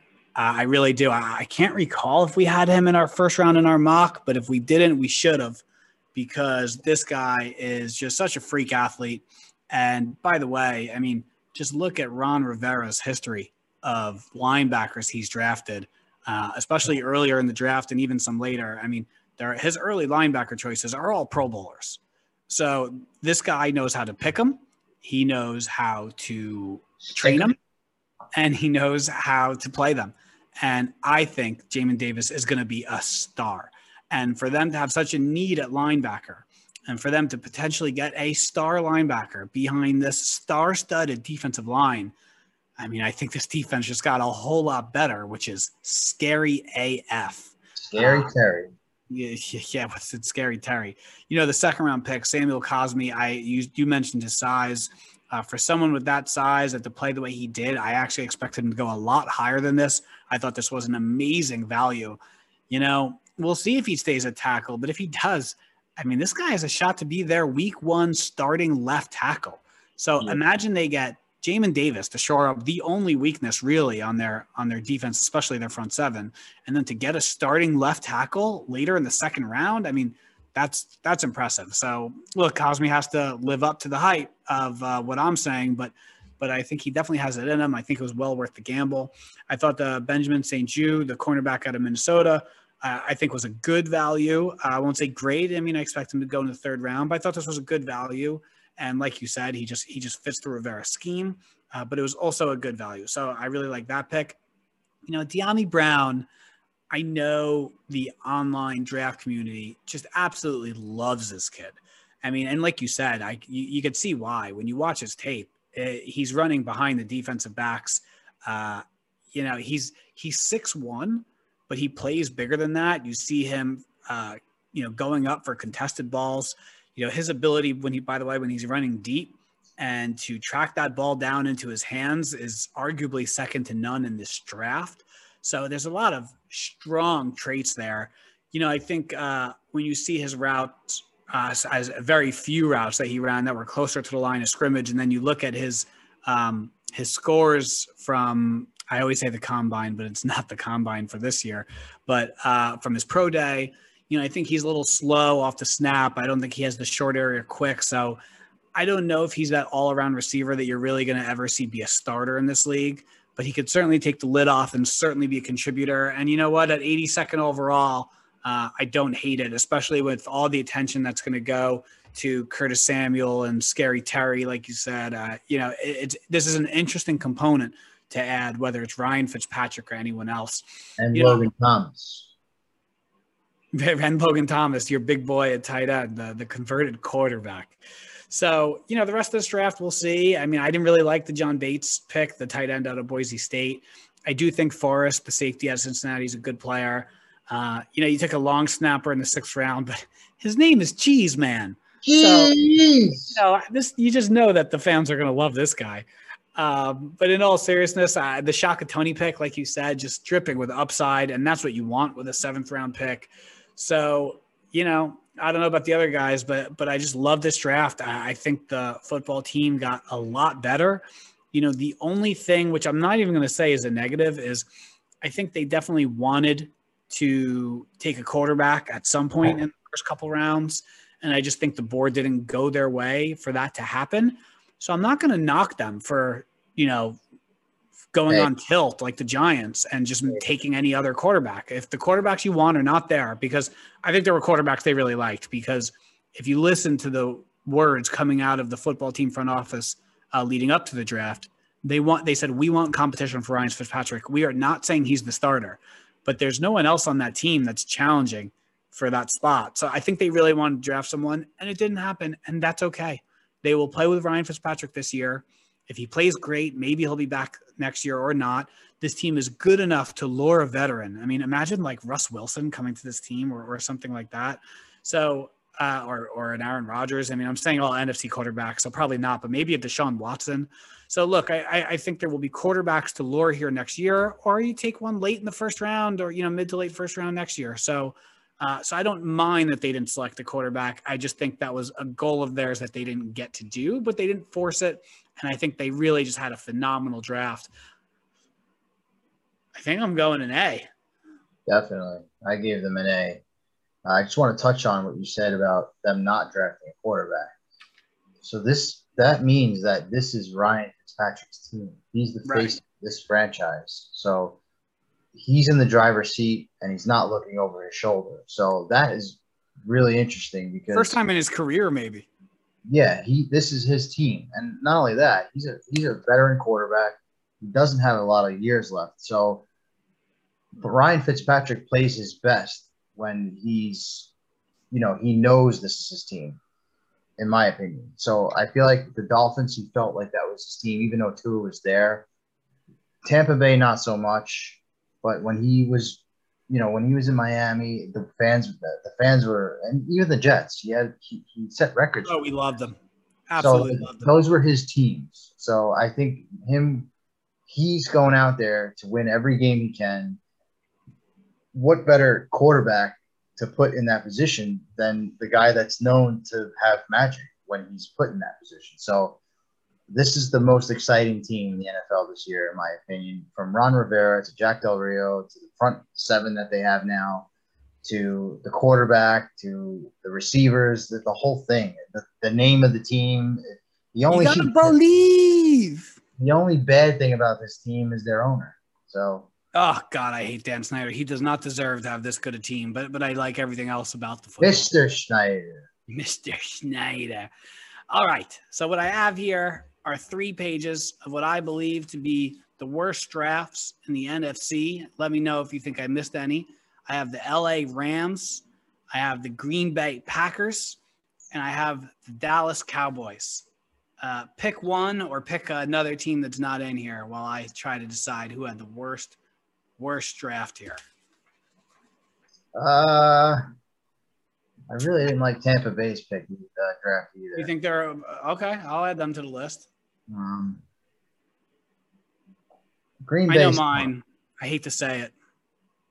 Should For I go? for the NFC. Yeah, We got I think it's the LA Rams. I really didn't like their draft. They just they had the picks to do some damage, not a first round pick, but man, I just I, I don't think they got any better at all. I think they might have actually gotten worse. yeah. I mean, Tutu Atwell is not really going to do it. Ugh. Hated it. Hate it. I mean, hey, maybe we're wrong, but I just it just feels like Tavon Austin and and and not even Tavon Austin, honestly. So Yeah, and I didn't like the rest of their picks. I thought the rest of their picks were reaches too.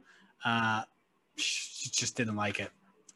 Um, Yeah, the only thing is with that though, they didn't really have a first rounder. So Yeah, yeah, I'll give you that. And if you and if you say that that was part of the Stafford deal, I mean, can I say maybe then it was the Green Bay Packers? I want to. I want to say the Green Bay Packers had the best draft, but I actually like some of the players they picked, just maybe not where they picked them, and and and I don't like who they didn't take, who they should have taken, and at, at their first couple rounds. So I'm going to stick with the LA Rams as the worst draft. I mean, Seahawks honorable mention because you had three picks. I don't think you got much better, but I get it, man. uh, I I'm mean, I going guess Tampa Bay. you're going to go Tampa. All right. yeah, I mean, I, I get you returning 22 starters, but you didn't make your team better in any way possible. The quarterback with Kyle Trask is a wasted pick. He's not going to see the field. He wasn't the best quarterback on the board when you took him.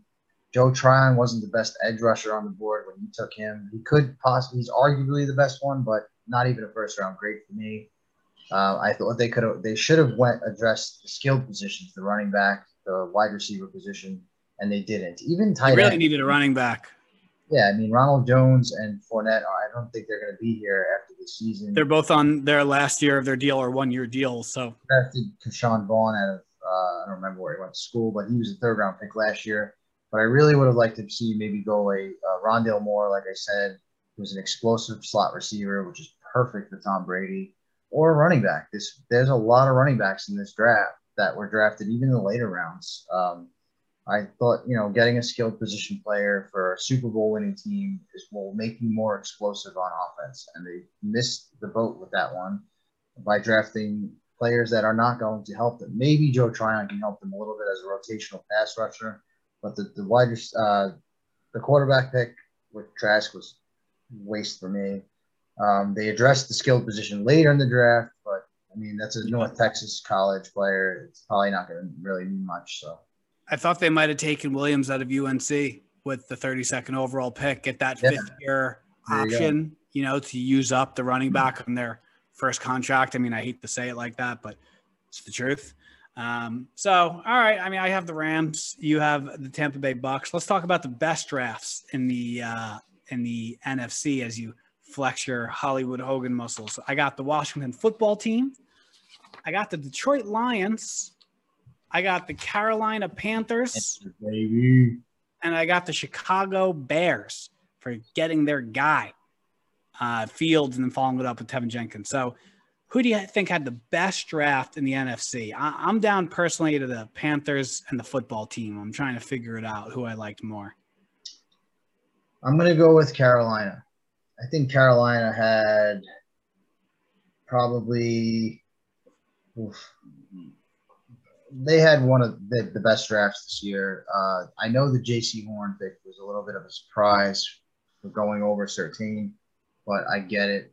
You know, they're they're A one and and uh, A two for me. They were neck and neck. I like Surtain a little bit better, but I also love Jaycee Horn, so I was okay with that. I love the Terrace Marshall pick being reunited with uh, his college coach. Um, not uh, yeah, Joe Judge. So not Joe Judge. Uh, Matt Rhule.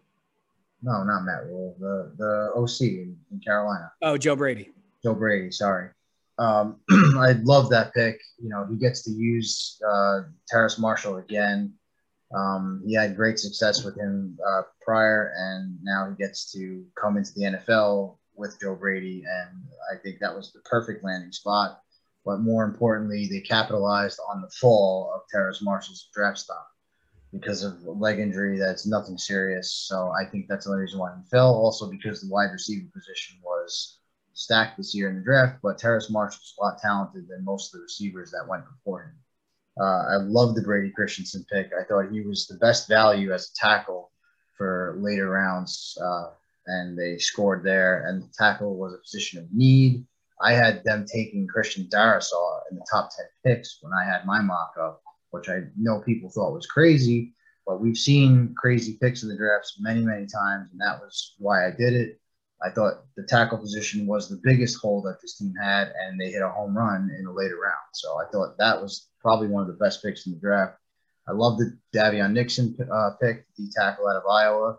Um, I love the Chuba Hubbard pick because they need some depth at the running back position. They lost Mike Davis, and Christian McCaffrey obviously had uh, injuries last year, so it's always nice to have a backup. This team never really did have backups there until Mike Davis was came on the scene. So all all in all, they they really I love what Matt Rhule's doing over there. Um, this team is really turning a corner, and I love that Sam Darnold is going to get another shot because I was a huge Sam Darnold uh, fan coming out of USC. I thought he really had a promising career ahead of him. Unfortunately, he landed in poop show of a Sure franchise in the New York Jets. So I'm really excited for the Carolina Panthers. Yeah, me too. I'm very excited for them. I love what Matt Rhule's doing, but I'm going to give the best draft in the NFC to the Washington football team. I, mean, I, I think in their first three picks, they have uh, three starters in Jamin Davis, Sam Cosmi, and Benjamin St-Juste. I, I think especially the first two. I mean, if you're talking about a what I think is going to be a Pro Bowl linebacker in Davis, and I think probably your day one, uh, week one starting left tackle uh, in the second round, and Samuel Cosmi. Uh, I, I think that's huge. I think Ben St. Jew is going to be a starter with their first third round pick. And their second third round pick, you know, Dyami Brown's obviously not going to start over Curtis Samuel or Scary Terry. But uh, but I do think that uh, you know he's a dynamic weapon. Uh, that was not a play on his name that kind of looks like dynamic, but I think he's a dynamic weapon for them to add to what's already now like a great receiving corps uh, for Ryan Fitzpatrick. Uh, man, Dustin, with, with that hair you got, Flan, you, we're really in the red hood zone now. So, uh, Washington football team, you get my best draft in the NFC. And all right, let's just wrap this up right now. Let's do the worst and then the best draft in the NFL. So we have for the worst, you know, in the NFC, you got Tampa, I got the Rams, and y'all know who had the worst draft in the AFC. It's the Houston Texans. So say it, Dustin. Who had the worst draft in the NFL? I really don't want to do it. Just do it. Just do it. It's like it doesn't. They're not even. I'm saying this in the nicest way possible. This is not even an NFL team at this point. The Everything they've done. It's just awful. It's just terrible. Uh, just I can't get over the fact that they took. It's nothing against. It's nothing against the player either. It- it- it- No, it's not. This team should not have been drafting a quarterback unless it was a top five pick. This is a third round pick. They're taking a quarterback next year. next year. It's just insane. I mean, you know, look, I'm sure the kids are going to get some run this year and they're going to quote unquote see what they got. But then are they really going to pass on a top talent with the first or second overall pick next year? Of course not. Not just that So, pick though. The It was that bad. The whole team was bad. The whole draft was bad. Trading for, Texans, for you trading know- for Nico Collins, like you traded. I actually like Nico Collins. Uh, so, but but, But but you're. Why are you trading? why are you giving up picks? Why are you giving up picks? I, I I don't know, man. You were the worst team in the NFL coming into the draft, and now to have the worst draft, uh, it's a rough start to a new regime. But uh, there's the Houston Texans for you. Okay, best draft. I believe we had the Chiefs as the best draft in the AFC, with the Jets maybe right behind them as an honorable mention, and now we have the Panthers and the football team. So let's call it between the Chiefs, the football team, and the Panthers. Who you got? This is tough because I like the. I mean, the Chiefs are obviously the best team in the NFL. So Can't you, let that play into your pick here. You can though because they they escaped getting better through the draft. They also got Orlando Brown. So, Right. uh, it's tough, man. I'm going Washington football team. I love this draft. I, I- think we're going to look back on this draft and say, wow, they already had a good roster, but this is now, this is why they won a Super Bowl, or this is why they almost won a Super Bowl because of this draft. Not And, uh, huh? No Jets. I really love the Jets draft, but you know, in the AFC, I, I got to give it to the, uh, I got to give it to the Chiefs. I mean, I think they just nailed it out of the park. So when I'm, when I'm looking at the Chiefs and the football team, who it's down to for me, it's close. Uh, like you said, I think the Chiefs just like to plug their holes that they needed to to get back to a Super Bowl, which is where they're going if they stay healthy. Um, well, I don't know. I love the Bills, but but I think the Chiefs did exactly what they needed to do for their team to get a, good amount better, which they didn't need to get a whole lot better, but they did. But if I'm just looking purely at the draft, I'm just I'm staring at this football team draft. I'm staring at just value after value after value after value, and maybe then a miss, but then another value. Uh, you know, so uh, I'm going with the football team. I think they added the most starting caliber players to their team, plus some good depth uh, that will be able to be trained by just a great coaching staff and a great organization minus the owner. So I'm going with the football team. Did I'm make your go. pick? I'm going with the Chiefs, man. I, I just keep looking at it. I mean, Nick Bolton solidifies their linebacker hole, and he's literally a perfect fit for this team. He's all, he's a three down linebacker. He doesn't need to do too much because of all the talent that's around him. Um, the Creed Humphrey pick is a home run. Uh, he was he could have been a first round pick. They stole him in the second round. He was the final piece to their offensive line that got so much better. Uh, now it's considered a strength. Uh, I love the Cornell Powell pick. I think he, it's a scary uh, landing spot for a receiver like him. I think he actually will have a better career as a Chief than Sammy Watkins did. Um, so if he could be anything better than Sammy Watkins, pair him with Kelce, Tyreek Hill, and then the burners they have in Demarcus Robinson and Mecole Hardman, it's just not fair. This offense is already not fair. The offensive line makes it almost impossible to stop because Mahomes is going to have all the time in the world throwing the ball, which is when he's most dangerous, as we see time and time again. And you have to factor in that they traded with Baltimore, which was so stupid on their part because they got Orlando Brown. And this team is almost going to be unstoppable on offense, and their defense got better. Uh, this is the best team in the league. They are the front runners for the Super Bowl again. Uh, they sh- they probably should have won last year, but obviously all the off-field drama plus the offensive line issues caused them to Tom Brady to get another ring. Uh, who knows? Maybe he had something to do with all that. He sold his soul. I told you already. Uh, yeah, I mean, I, I don't hate the pick. So, you know, just a just a funny thing. I was just thinking about. I mean, you picked the Chiefs. I picked the football team. Everyone talks about how devalued linebackers are in the first round, and yet we're saying the best two drafts in the NFL picked a linebacker in the first round. So I don't think that's why we picked the Chiefs in the football team, but uh, for the value and the and the need that they both had, uh, I, I think those were great picks. So there you have it. Uh, your your best drafts in the NFL, depending on who you ask, the Chiefs and the football team. Dustin, that concludes our draft coverage. Now we're gonna start to get into the second wave of free agency and more news coming out, and uh, there's some voluntary camps coming up that we could talk about, uh, which we'll see how many people show up, but but that'll be fun to talk about. So some exciting things ahead, man. I, I'm really pumped. To, I, I kind of I kind of feel like we just rounded second base. Uh, I know it's a baseball reference, but I feel like we just rounded second base in the offseason and we're we're making our way home to football being back again and and I'm pumped about it. All right. If you want to talk about it, you want to yell at us, you want to cry with us for the Houston Texans anyway, uh, you can hit us up on Instagram at New Age Footballers or on Twitter at NA Footballers. Come argue with me. Come argue with Dustin, who's holding up a cup with the Texans logo on it. Uh, so, uh, I don't, you know, come on, Texans fans, just bring it, baby. Man. Texans fan. I'm sorry. Come on, Texans fan. Just just bring it, man. Uh, until then, we will see you next time. Thanks for tuning in. We out. Peace.